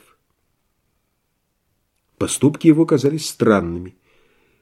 Михаил Аверьянович часто не заставал его дома, чего раньше никогда не случалось, и Дарьюшка была очень смущена, так как доктор пил пиво уже не в определенное время и иногда даже запаздывал к обеду. Однажды, это было уже в конце июня, доктор Хоботов пришел по какому-то делу к Андрею Ефимовичу. Не застав его дома, он отправился искать его по двору – Тут ему сказали, что старый доктор пошел к душевнобольным. Войдя во флигель и остановившись в сенях, Хоботов услышал такой разговор. «Мы никогда не споемся, и обратить меня в свою веру вам не удастся», говорил Иван Дмитрич с раздражением. «С действительностью вы совершенно не знакомы, и никогда вы не страдали, а только как пьявица кормились около чужих страданий. Я же страдал непрерывно, со дня рождения до сегодня. Поэтому говорю откровенно, я считаю себя выше вас и компетентнее во всех отношениях. Не вам учить меня. Я совсем не имею претензий обращать вас в свою веру, проговорил Андрей Ефимович тихо и с сожалением, что его не хотят понять. И не в этом дело, мой друг. Дело не в том, что вы страдали, а я нет. Страдания и радости приходящие, оставим их, Бог с ними.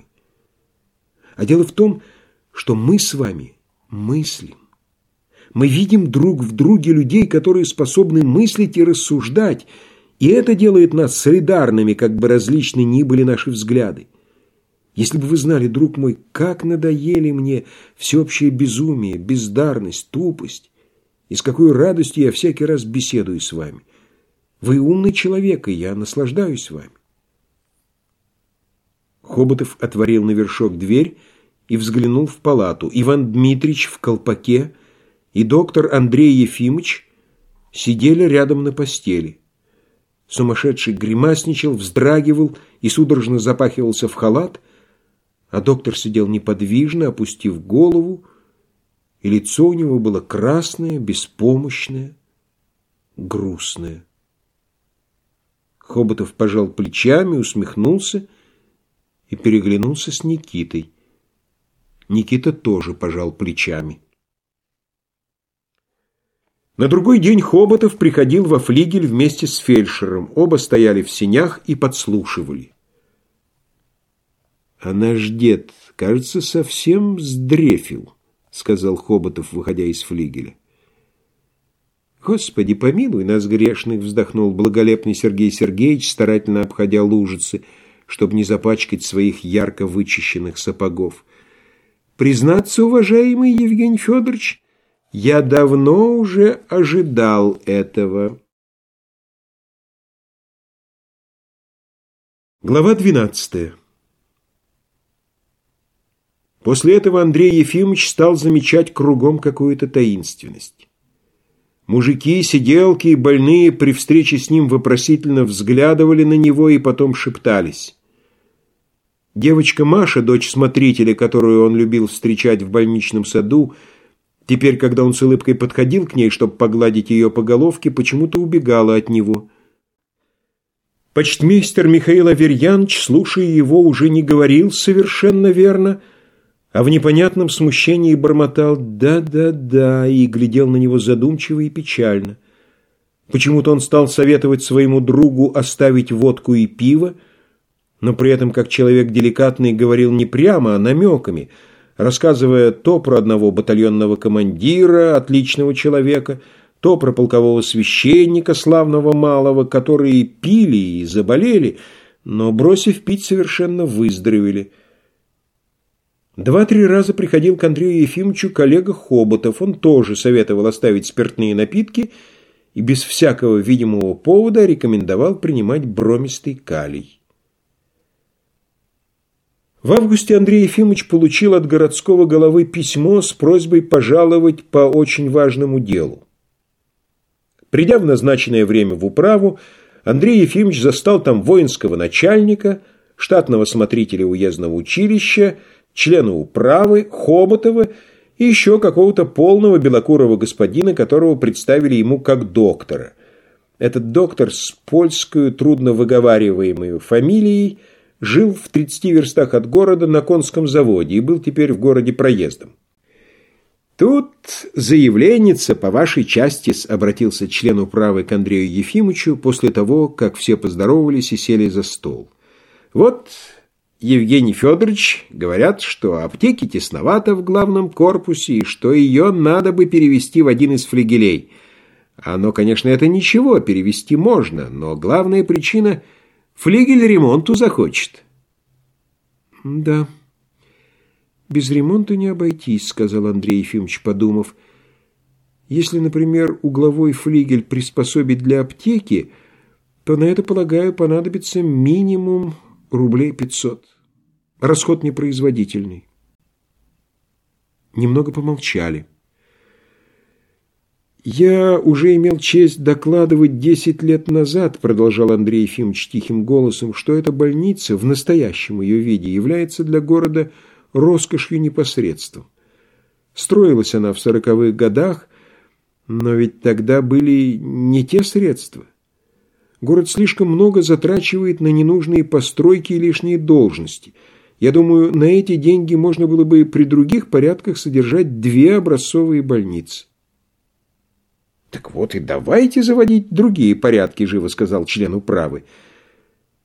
«Я уже имел честь докладывать. Передайте медицинскую часть в ведение земства».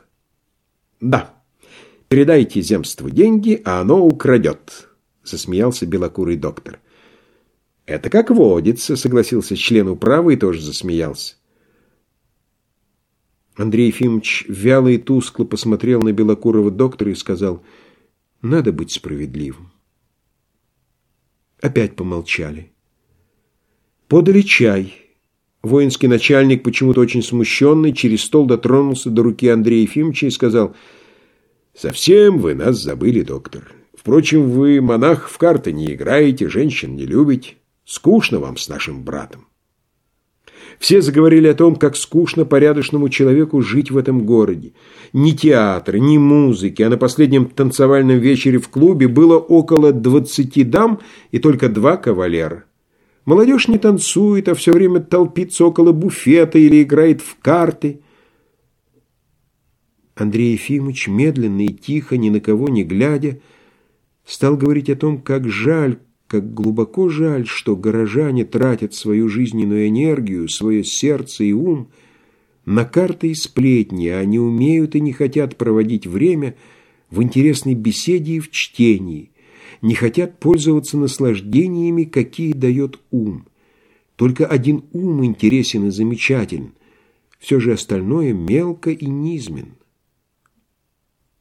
Хоботов внимательно слушал своего коллегу и вдруг спросил – Андрей Ефимович, какое сегодня число? Получив ответ, он и белокурый доктор тоном экзаменаторов, чувствующих свою неумелость, стали спрашивать у Андрея Ефимовича, какой сегодня день, сколько дней в году и правда ли, что в палате номер шесть живет замечательный пророк. В ответ на последний вопрос Андрей Ефимович покраснел и сказал, «Да, это больной, но интересный молодой человек». Больше ему не задавали никаких вопросов. Когда он в передней надевал пальто, воинский начальник положил руку ему на плечо и сказал со вздохом, «Нам, старикам, на отдых пора». Выйдя из управы, Андрей Ефимович понял, что это была комиссия, назначенная для освидетельствования его умственных способностей. Он вспомнил вопросы, которые задавали ему, покраснел, и почему-то теперь первый раз в жизни ему стало горько жаль медицину. «Боже мой!» — думал он, вспоминая, как врачи только что исследовали его. «Ведь они так недавно слушали психиатрию, держали экзамен. Откуда же это круглое невежество? Они понятия не имеют о психиатрии». И в первый раз в жизни он почувствовал себя оскорбленным и рассерженным. Тот же день вечером у него был Михаил Аверьянович. Не здороваясь, почмейстер подошел к нему, взял его за обе руки и сказал взволнованным голосом, «Дорогой мой, друг мой, докажите мне, что вы верите в мое искреннее расположение и считаете меня своим другом. Друг мой!» Не мешая говорить Андрею Ефимовичу, он продолжал, волнуясь. «Я люблю вас за образованность и благородство души. Слушайте меня, мой дорогой. Правила науки обязывают докторов скрывать от вас правду, но я по-военному режу правду матку. Вы нездоровый. Извините меня, мой дорогой, но это правда. Это давно уже заметили все окружающие. Сейчас мне доктор Евгений Федорович говорил, что для пользы вашего здоровья вам необходимо отдохнуть и развлечься. Совершенно верно, превосходно. На сих днях я беру отпуск и уезжаю понюхать другого воздуха. Докажите же, что вы мне друг. Поедем вместе. Поедем тряхнем стариной. «Я чувствую себя совершенно здоровым», — сказал Андрей Ефимович, подумав. «Ехать же не могу. Позвольте мне как-нибудь иначе доказать вам свою дружбу. Ехать куда-то, неизвестно зачем, без книг, без Дарьюшки, без пива, резко нарушить порядок жизни, установившийся за двадцать лет, такая идея в первую минуту показалась ему дикую и фантастическую — но он вспомнил разговор, бывший в управе, и тяжелое настроение, какое он испытал, возвращаясь из управы домой, и мысль уехать ненадолго из города, где глупые люди считают его сумасшедшим, улыбнулась ему. «А вы, собственно, куда намерены ехать?» — спросил он. «В Москву, в Петербург, в Варшаву. В Варшаве я провел пять счастливейших лет моей жизни. Что за город изумительный! Едемте, дорогой мой!» Глава тринадцатая Через неделю Андрею Ефимовичу предложили отдохнуть, то есть подать в отставку, к чему он отнесся равнодушно. А еще через неделю он и Михаил Аверьянович уже сидели в почтовом Тарантасе и ехали на ближайшую железнодорожную станцию – Дни были прохладные, ясные, с голубым небом и с прозрачной далью. Двести верст до станции проехали вдвое суток и по пути два раза ночевали. Когда на почтовых станциях подавали к чаю дурно вымытые стаканы или долго запрягали лошадей, то Михаил Аверьянович багровел, трясся всем телом и кричал «Замолчать! Не рассуждать!» А сидя в Тарантасе, он, не переставая ни на минуту, рассказывал о своих поездках по Кавказу и царству польскому. Сколько было приключений, какие встречи! Он говорил громко и при этом делал такие удивленные глаза, что можно было подумать, что он лгал. Вдобавок, рассказывая, он дышал в лицо Андрею Ефимовичу и хохотал ему в ухо. Это стесняло доктора и мешало ему думать и сосредоточиться. По железной дороге ехали из экономии в третьем классе, в вагоне для некурящих. Публика наполовину была чистая. Михаил Аверьянович скоро со всеми перезнакомился – и, переходя от скамьи к скамье, громко говорил, что не следует ездить по этим возмутительным дорогам. Кругом мошенничество.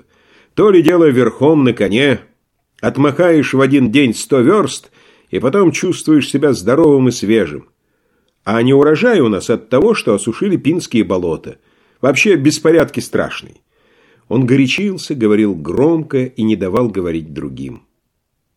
Эта бесконечная болтовня вперемешку с громким хохотом и выразительными жестами утомила Андрея Ефимовича. «Кто из нас обоих сумасшедший?» — думал он с досадой. «Я ли, который стараюсь ничем не обеспокоить пассажиров? Или этот эгоист, который думает, что он здесь умнее и интереснее всех и оттого никому не дает покоя?» В Москве Михаил Аверьянович надел военный сюртук без погонов и панталоны с красными кантами. На улице он ходил в военной фуражке и в шинели, и солдаты отдавали ему честь.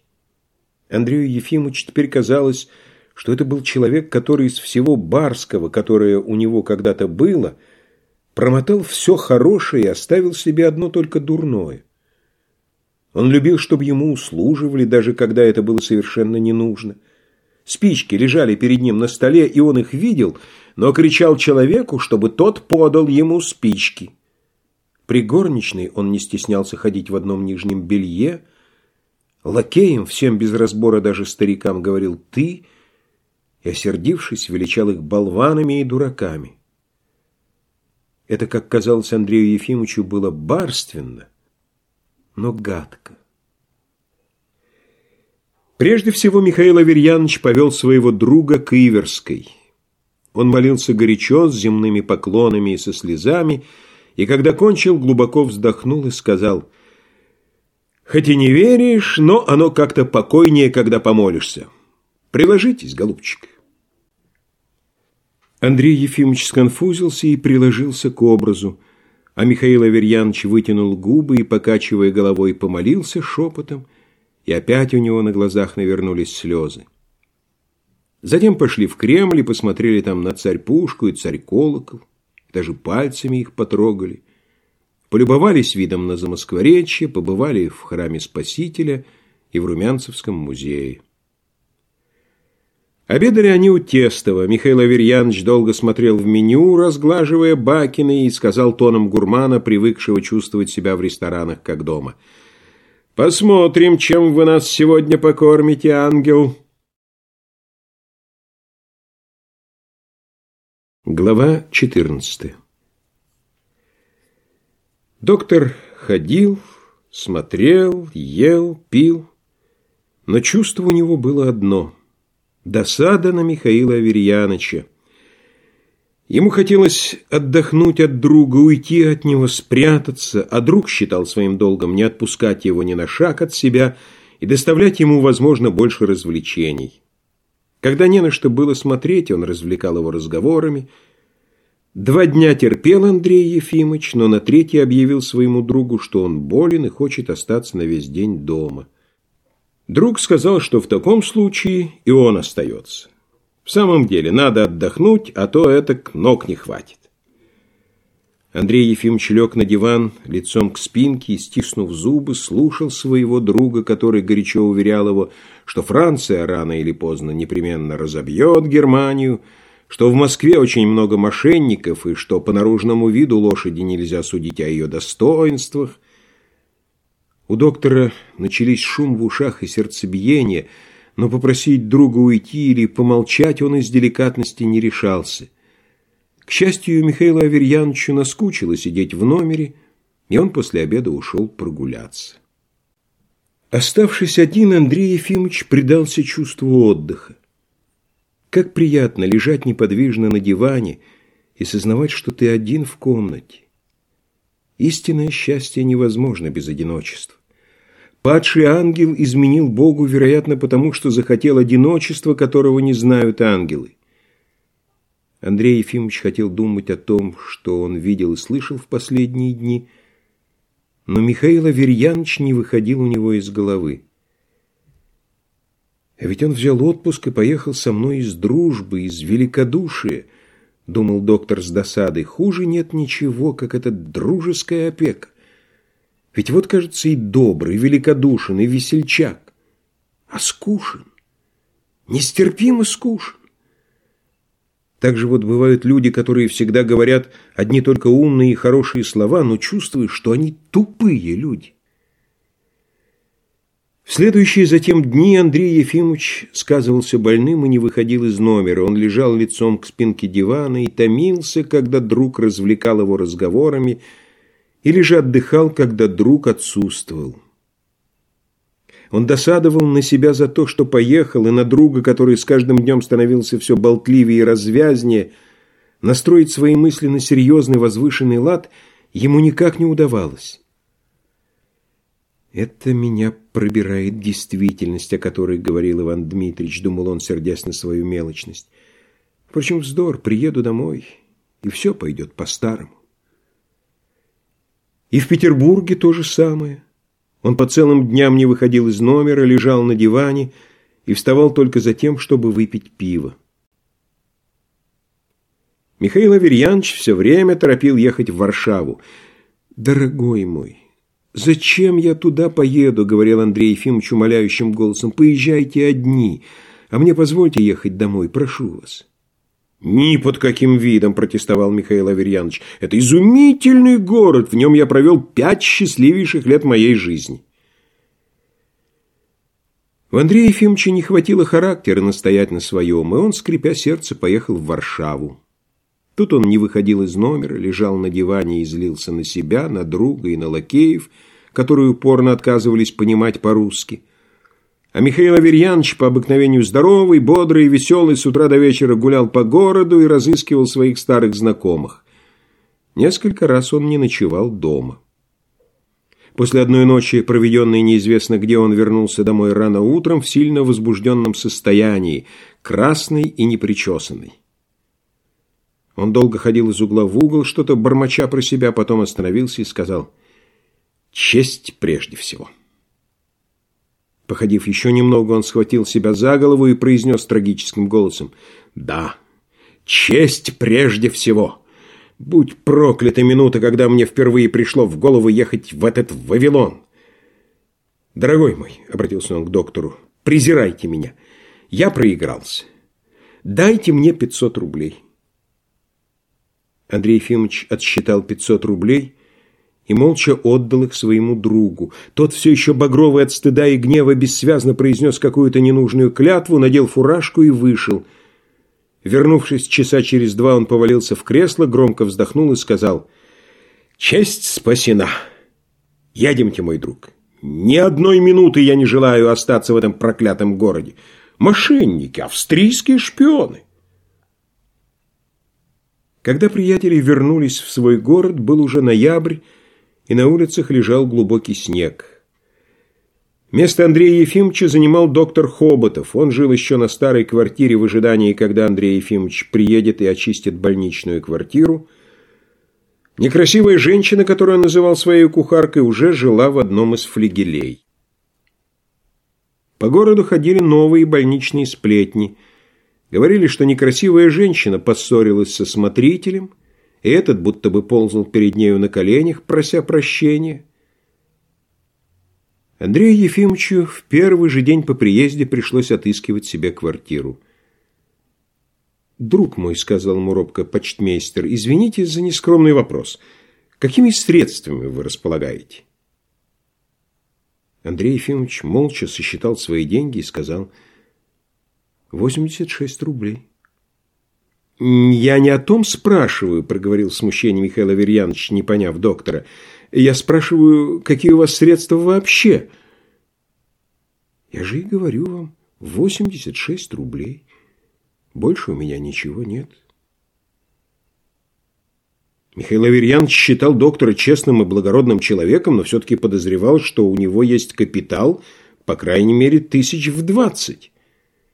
Теперь же, узнав, что Андрей Ефимович нищий, что ему нечем жить, он почему-то вдруг заплакал и обнял своего друга. Глава пятнадцатая. Андрей Ефимович жил в трехоконном домике Мещанки Беловой. В этом домике было только три комнаты, не считая кухни. Две из них с окнами на улицу занимал доктор, а в третьей и в кухне жили Дарьюшка и Мещанка с тремя детьми. Иногда к хозяйке приходил ночевать любовник, пьяный мужик, бушевавший по ночам и наводивший на детей и на Дарьюшку ужас.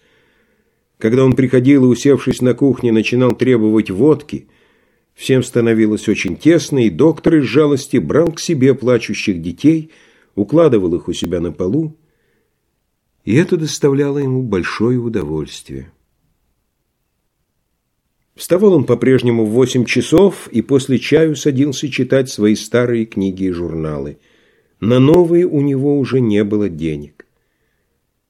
От того ли, что книги были старые, или, может быть, от перемены обстановки, чтение уже не захватывало его глубоко и утомляло. Чтобы не проводить времени в праздности, он составлял подробный каталог своим книгам и приклеивал к их корешкам билетики, и эта механическая кропотливая работа казалась ему интереснее, чем чтение. Однообразная кропотливая работа каким-то непонятным образом убаюкивала его мысли, он ни о чем не думал, и время проходило быстро. Даже сидеть в кухне и чистить с Дарьюшкой картофель или выбирать ссор из гречневой крупы ему казалось интересно. По субботам и воскресеньям он ходил в церковь. Стоя около стены и зажмурив глаза, он слушал пение и думал об отце, о матери, об университете, о религиях. Ему было покойно, грустно и потом, уходя из церкви, он жалел, что служба так скоро кончилась. Он два раза ходил в больницу к Ивану Дмитричу, чтобы поговорить с ним, но в оба раза Иван Дмитрич был необыкновенно возбужден и зол. Он просил оставить его в покое, так как ему давно уже надоела пустая болтовня, и говорил, что у проклятых подлых людей он за все страдания просит только одной награды одиночного заключения – Неужели даже в этом ему отказывают? Когда Андрей Ефимович прощался с ним в оба раза и желал покойной ночи, то он огрызался и говорил «К черту!». И Андрей Ефимович не знал теперь, пойти ему в третий раз или нет. А пойти хотелось. Прежде в послеобеденное время Андрей Ефимович ходил по комнатам и думал – Теперь же он от обеда до вечернего чая лежал на диване лицом к спинке и предавался мелочным мыслям, которых никак не мог побороть. Ему было обидно, что за его больше чем двадцатилетнюю службу ему не дали ни пенсии, ни единовременного пособия. Правда, он служил нечестно, но ведь пенсию получают все служащие без различия, честны они или нет. Современная справедливость и заключается именно в том, что чинами, орденами и пенсиями награждаются не нравственные качества и способности, а вообще служба, какая бы она ни была. Почему же он один должен составлять исключение? Денег у него совсем не было. Ему было стыдно проходить мимо лавочки и глядеть на хозяйку. За пиво должны уже 32 рубля. Мещанки Беловой тоже должны. Дарьюшка потихоньку продает старые платья и книги и лжет хозяйке, что скоро доктор получит очень много денег. Он сердился на себя за то, что истратил на путешествие тысячу рублей, которые у него было скоплено. Как бы теперь пригодилась эта тысяча? Ему было досадно, что его не оставляют в покое люди. Хоботов считал своим долгом изредка навещать больного коллегу. Все было в нем противно Андрею Ефимовичу. И сытое лицо, и дурной снисходительный тон, и слово «коллега», и высокие сапоги. Самое же противное было то, что он считал своей обязанностью лечить Андрея Ефимовича и думал, что в самом деле лечит. В каждое свое посещение он приносил склянку с бромистым калием и пилюли из ревеня. Михаил Аверьянович тоже считал своим долгом навещать друга и развлекать его. Всякий раз он входил к Андрею Ефимовичу с напускной развязностью – принужденно хохотал и начинал уверять его, что он сегодня прекрасно выглядит и что дела, слава богу, идут на поправку. Из этого можно было заключить, что положение своего друга он считал безнадежным. Он не выплатил еще своего варшавского долга и был удручен тяжелым стыдом, был напряжен и потому старался хохотать громче и рассказывать смешнее – его анекдоты и рассказы казались теперь бесконечными и были мучительны и для Андрея Ефимовича, и для него самого. В его присутствии Андрей Ефимович ложился обыкновенно на диван лицом к стене и слушал, стиснув зубы.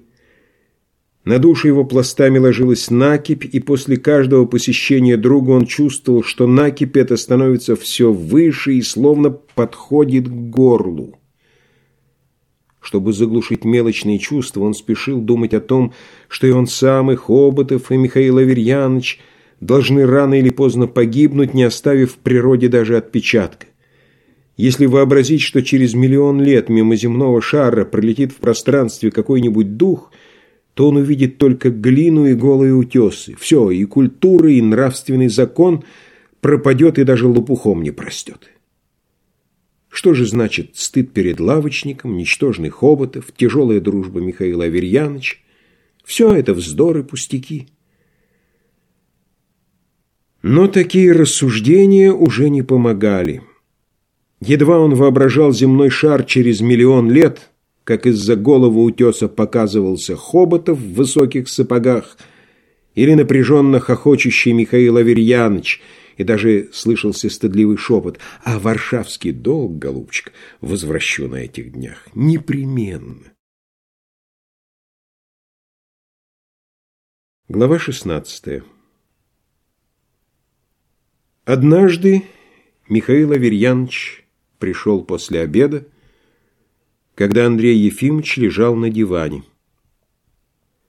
Случилось так, что в это же время явился и Хоботов с бромистым калием.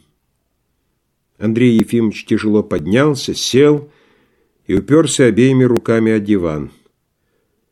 «А сегодня, дорогой мой, — начал Михаил Аверьянович, — у вас цвет лица гораздо лучше, чем вчера. Да вы молодцом, ей-богу, молодцом!» «Пора, пора поправляться, коллега», — сказал Хоботов, зевая. «Небось, вам самим надоела эта канитель».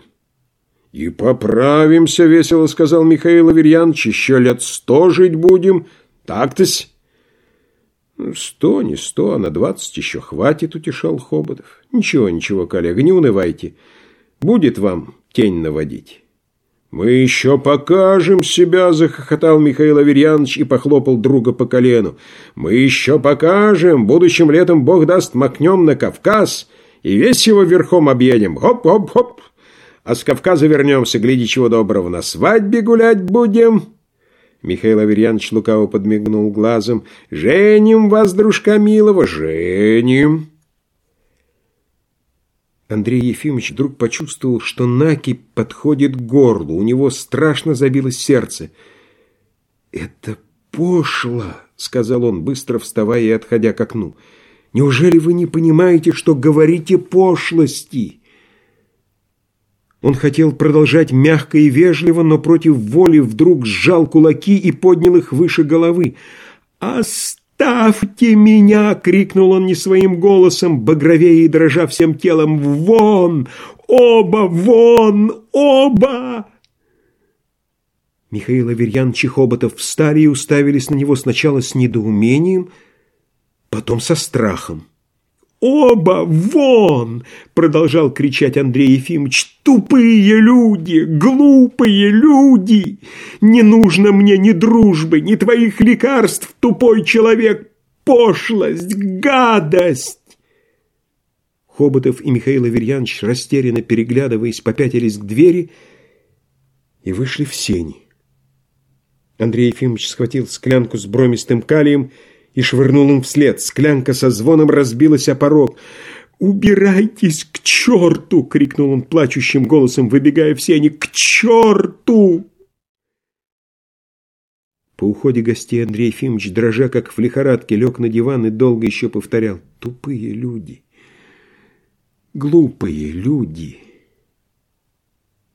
Когда он успокоился, то прежде всего ему пришло на мысль, что бедному Михаилу Аверьяновичу теперь должно быть страшно стыдно и тяжело на душе, и что все это ужасно. Никогда раньше не случалось ничего подобного. Где же ум и такт, где уразумение вещей и философское равнодушие? Доктор всю ночь не мог уснуть от стыда и досады на себя, а утром часов в десять отправился в почтовую контору, и извинился перед почтмейстером. «Не будем вспоминать о том, что произошло», — сказал со вздохом растроганный Михаил Аверьянович, крепко пожимая ему руку. «Кто старое помянет, тому глаз вон. Любавкин!» — вдруг крикнул он так громко, что все почтальонные посетители вздрогнули. «Подай стул!» «А ты подожди!» — крикнул он бабе, которая сквозь решетку протягивала к нему заказное письмо. «Разве не видишь, что я занят?»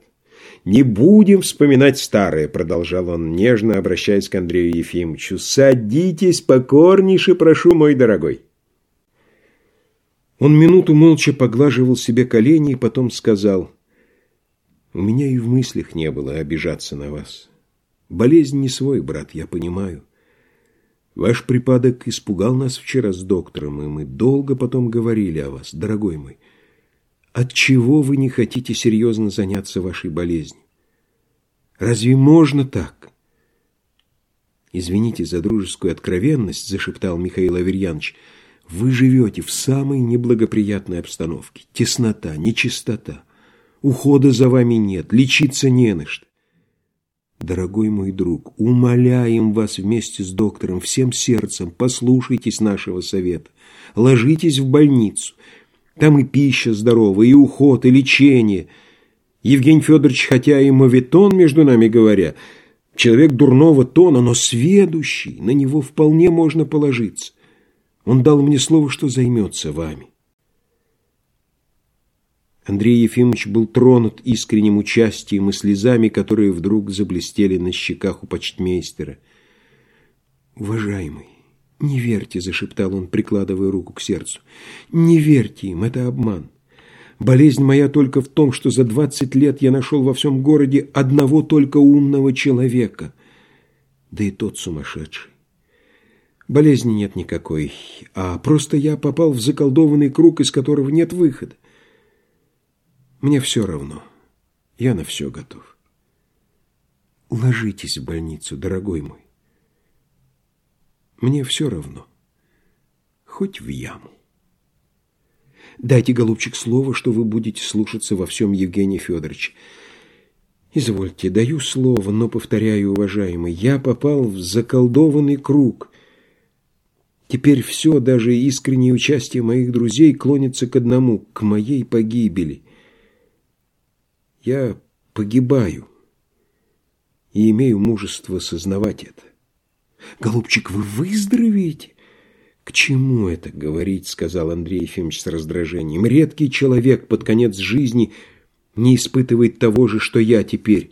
Когда вам скажут, что у вас что-нибудь вроде плохих почек и увеличенного сердца, и вы станете лечиться, или скажут, что вы сумасшедший или преступник, то есть, одним словом, когда люди вдруг обратят на вас внимание, то знайте, что вы попали» в заколдованный круг, из которого уже не выйдете. Будете стараться выйти, еще больше заблудитесь. Сдавайтесь. потому что никакие человеческие усилия уже не спасут вас. Так мне кажется. Между тем у решетки толпилась публика. Андрей Ефимович, чтобы не мешать, встал и начал прощаться. Михаил Аверьянович еще раз взял с него честное слово и проводил его до наружной двери.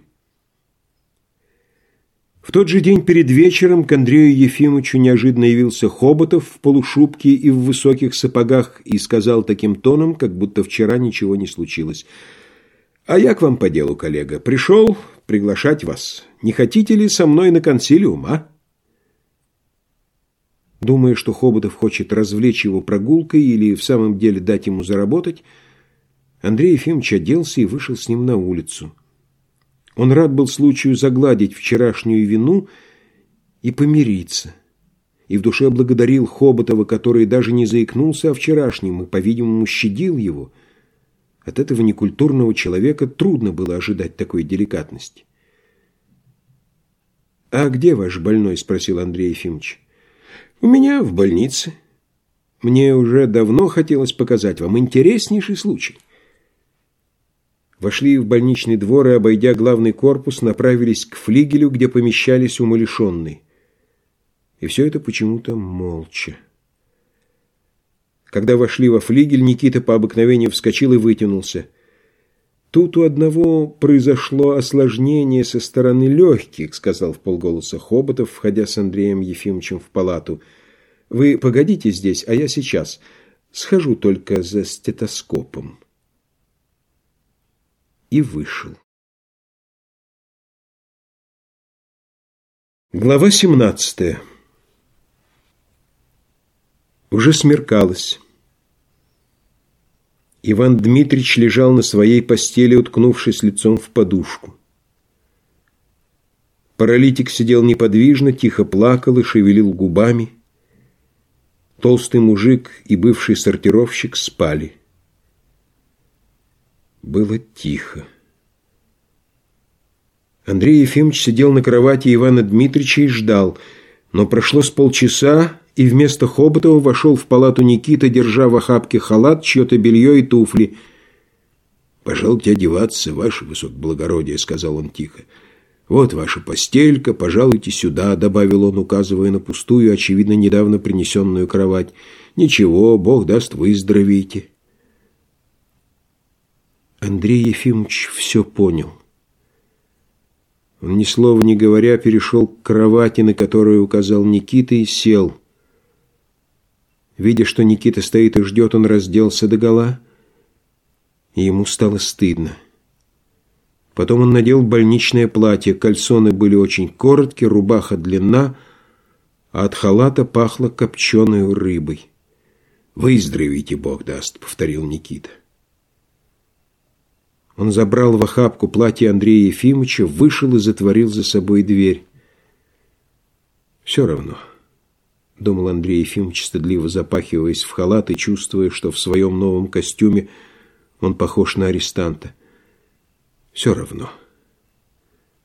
Все равно, что фраг, что мундир, что этот халат. Но как же часы?» А записная книжка, что в боковом кармане, а папиросы? Куда Никита унес платье? Теперь, пожалуй, до самой смерти уже не придется надевать брюк, жилета и сапогов. Все это как-то странно и даже непонятно в первое время. Андрей Ефимович и теперь был убежден, что между домом Мещанки Беловой и палатой номер шесть – нет никакой разницы, что все на этом свете вздор и суета-сует, а между тем у него дрожали руки, ноги холодели, и было жутко от мысли, что скоро Иван Дмитрич встанет и увидит, что он в халате. Он встал, прошелся и опять сел. Вот он просидел уже полчаса, час, и ему надоело до тоски. Неужели здесь можно прожить день, неделю и даже годы, как эти люди? Ну, вот он сидел, Прошелся и опять сел. Можно пойти и посмотреть в окно, и опять пройтись из угла в угол, а потом что? Так и сидеть все время, как истукан, и думать? Нет, это едва ли возможно. Андрей Ефимович лег, но тотчас же встал, вытер рукавом со лба холодный пот и почувствовал, что все лицо его запахло копченой рыбой. Он опять прошелся. «Это какое-то недоразумение», — проговорил он, разводя руками в недоумении. «Надо объясниться, тут недоразумение». В это время проснулся Иван Дмитрич. Он сел и подпер щеки кулаками, сплюнул — Потом он лениво взглянул на доктора и, по-видимому, в первую минуту ничего не понял. Но скоро сонное лицо его стало злым и насмешливым. «Ага, и вас засадили сюда, голубчик», — проговорил он сиплым с просонок голосом, зажмурив один глаз. «Очень рад. То вы пили из людей кровь, а теперь из вас будут пить». Превосходно. Это какое-то недоразумение, проговорил Андрей Ефимович, пугаясь слов Ивана Дмитрича. Он пожал плечами и повторил. Недоразумение какое-то. Иван Дмитрич опять сплюнул и лег. «Проклятая жизнь!» — проворчал он. «И что горько и обидно, ведь эта жизнь кончится не наградой за страдания, не апофеозом, как в опере, смертью. Придут мужики и потащат мертвого за руки и за ноги в подвал. Бррр! Но ничего, зато на том свете будет наш праздник. Я с того света буду являться сюда тенью и пугать этих гадин. Я их посидеть заставлю. Вернулся Моисейка и, увидев доктора, протянул руку. «Дай копеечку», — сказал он.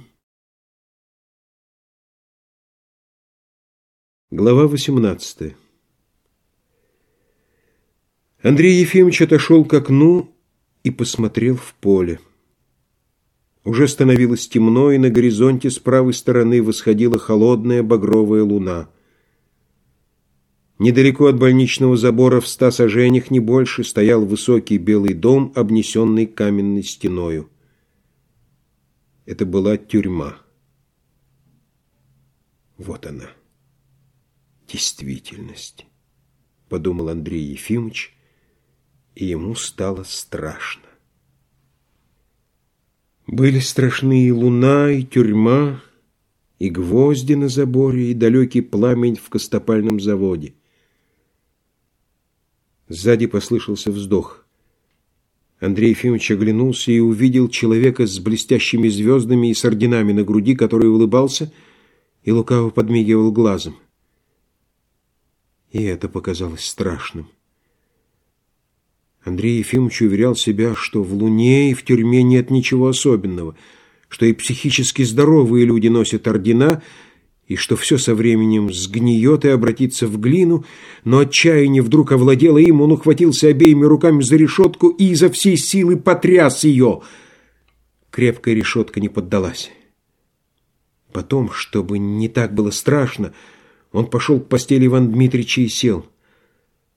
«Я пал духом, дорогой мой», — пробормотал он, дрожа и утирая холодный пот.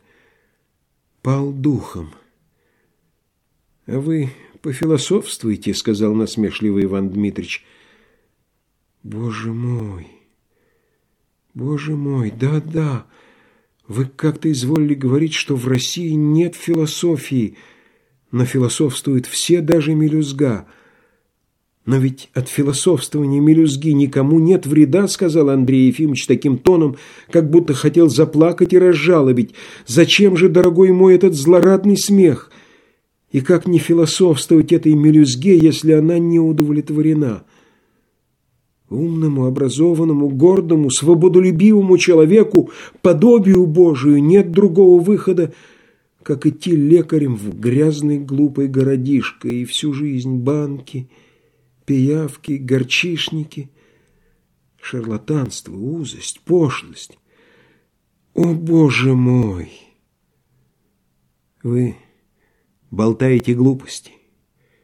Если в лекаря противно, шли бы в министры. Никуда, никуда нельзя. Слабый мы, дорогой, был я равнодушен, бодро и здраво рассуждал. А стоило только жизни грубо прикоснуться ко мне, как я пал духом, прострация. Слабы мы, дрянные мы.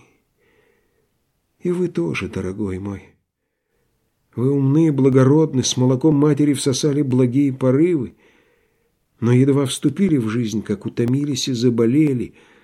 Слабы, слабы. Что-то еще неотвязное, кроме страха и чувства обиды, томило Андрея Ефимовича все время с наступления вечера.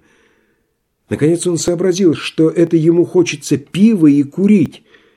«Я выйду отсюда, дорогой мой», — сказал он, — Скажу, чтобы сюда огня дали.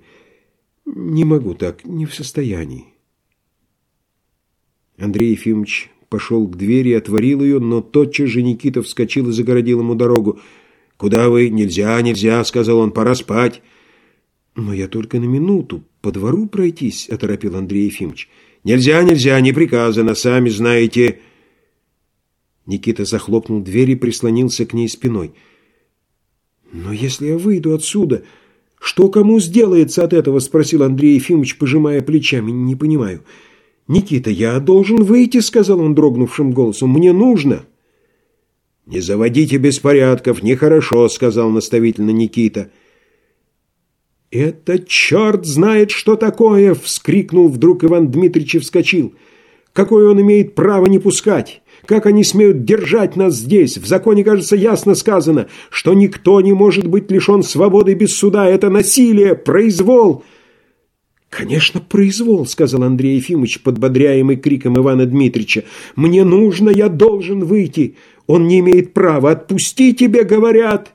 «Слышишь, тупая скотина!» — крикнул Иван Дмитрич и постучал кулаком в дверь. «Отвори, а то я дверь выломаю, живодер!» «Отвори!» — крикнул Андрей Ефимович, дрожа всем телом. «Я требую!» «Поговори еще!» — ответил за дверью Никита. «Поговори!» «По крайней мере, поди позови сюда Евгения Федоровича. Скажи, что я прошу его пожаловать на минуту». «Завтра они сами придут». «Никогда нас не выпустят», — продолжал между тем Иван Дмитриевич. «Сгноят нас здесь». О, Господи, неужели же в самом деле на том свете нет ада, и эти негодяи будут прощены? Где же справедливость? Отвори, негодяй, я задыхаюсь! Крикнул он сиплым голосом и навалился на дверь. «Я размозжу себе голову убийцы!» Никита быстро отворил дверь, грубо обеими руками и коленом отпихнул Андрея Ефимовича, потом размахнулся и ударил его кулаком по лицу. Андрею Ефимовичу показалось, что громадная соленая волна накрыла его с головой и потащила к кровати. В самом деле во рту было солоно. Вероятно, из зубов пошла кровь. Он, точно желая выплыть, замахал руками и ухватился за чью-то кровать, и в это время почувствовал, что Никита два раза ударил его в спину — Громко вскрикнул Иван Дмитрич, должно быть, и его били. Затем все стихло. Жидкий лунный свет шел сквозь решетки, и на полу лежала тень, похожая на сеть. Было страшно. Андрей Ефимович лег и притаил дыхание. Он с ужасом ждал, что его ударят еще раз — Точно кто взял серп, воткнул в него и несколько раз повернул в груди и в кишках. От боли он укусил подушку и стиснул зубы, и вдруг в голове его среди хаоса ясно мелькнула страшная невыносимая мысль, что такую же точно боль должны были испытывать годами изо дня в день эти люди, казавшиеся теперь при лунном свете черными тенями. Как могло случиться, что в продолжении больше чем двадцати лет он не знал и не хотел знать этого? Он не знал, не имел понятия о боли. Значит, он не виноват. Но совесть, такая же несговорчивая и грубая, как Никита, заставила его похолодеть от затылка до пят. Он вскочил, хотел крикнуть изо всех сил и бежать скорее, чтобы убить Никиту, потом Хоботова, смотрителя и фельдшера, потом себя. Но из груди не вышло ни одного звука, и ноги не повиновались. Задыхаясь, он рванул на груди халат и рубаху, порвал и без чувств повалился на кровать. Глава девятнадцатая. Утром, на другой день, у него болела голова, гудела в ушах, и во всем теле чувствовалось недомогание. Вспоминать о вчерашней своей слабости ему не было стыдно. Он был вчера малодушен, боялся даже луны, искренно высказывал чувства и мысли, каких раньше не подозревал у себя, например, мысли о неудовлетворенности философствующей мелюзги. Но теперь ему было все равно. Он не ел, не пил, лежал неподвижно и молчал. «Мне все равно», — думал он, когда ему задавали вопрос. «Отвечать не стану. Мне все равно». После обеда пришел Михаил Аверьянович и принес четверку чаю и фунт мармеладу. Дарьюшка тоже приходила и целый час стояла около кровати с выражением тупой скорби на лице. Посетил его и доктор Хоботов. Он принес склянку с бромистым калием и приказал Никите покурить в палате чем-нибудь. Под вечер Андрей Ефимович умер от апоплексического удара. Сначала он почувствовал потрясающий озноб и тошноту, что-то отвратительное, как казалось, проникая во все тело, даже в пальцы, потянуло от желудка к голове и залило глаза и уши. Позеленело в глазах. Андрей Ефимович понял, что ему пришел конец, и вспомнил, что Иван Дмитрич, Михаил Аверьянович и миллионы людей верят в бессмертие. А вдруг оно есть? Но бессмертия ему не хотелось. И он думал о нем только одно мгновение. Стадо оленей, необыкновенно красивых и грациозных, о которых он читал вчера, пробежало мимо него – Потом баба протянула к нему руку с заказным письмом, сказал что-то Михаил Аверьянович. Потом все исчезло, и Андрей Ефимович забылся навеки. Пришли мужики, взяли его за руки и за ноги и отнесли в часовню. Там он лежал на столе с открытыми глазами, и луна ночью освещала его. Утром пришел Сергей Сергеевич, набожно помолился на распятие и закрыл своему бывшему начальнику глаза. Через день Андрея Ефимовича хоронили. На похоронах были только Михаил Аверьянович, и Дарьюшка.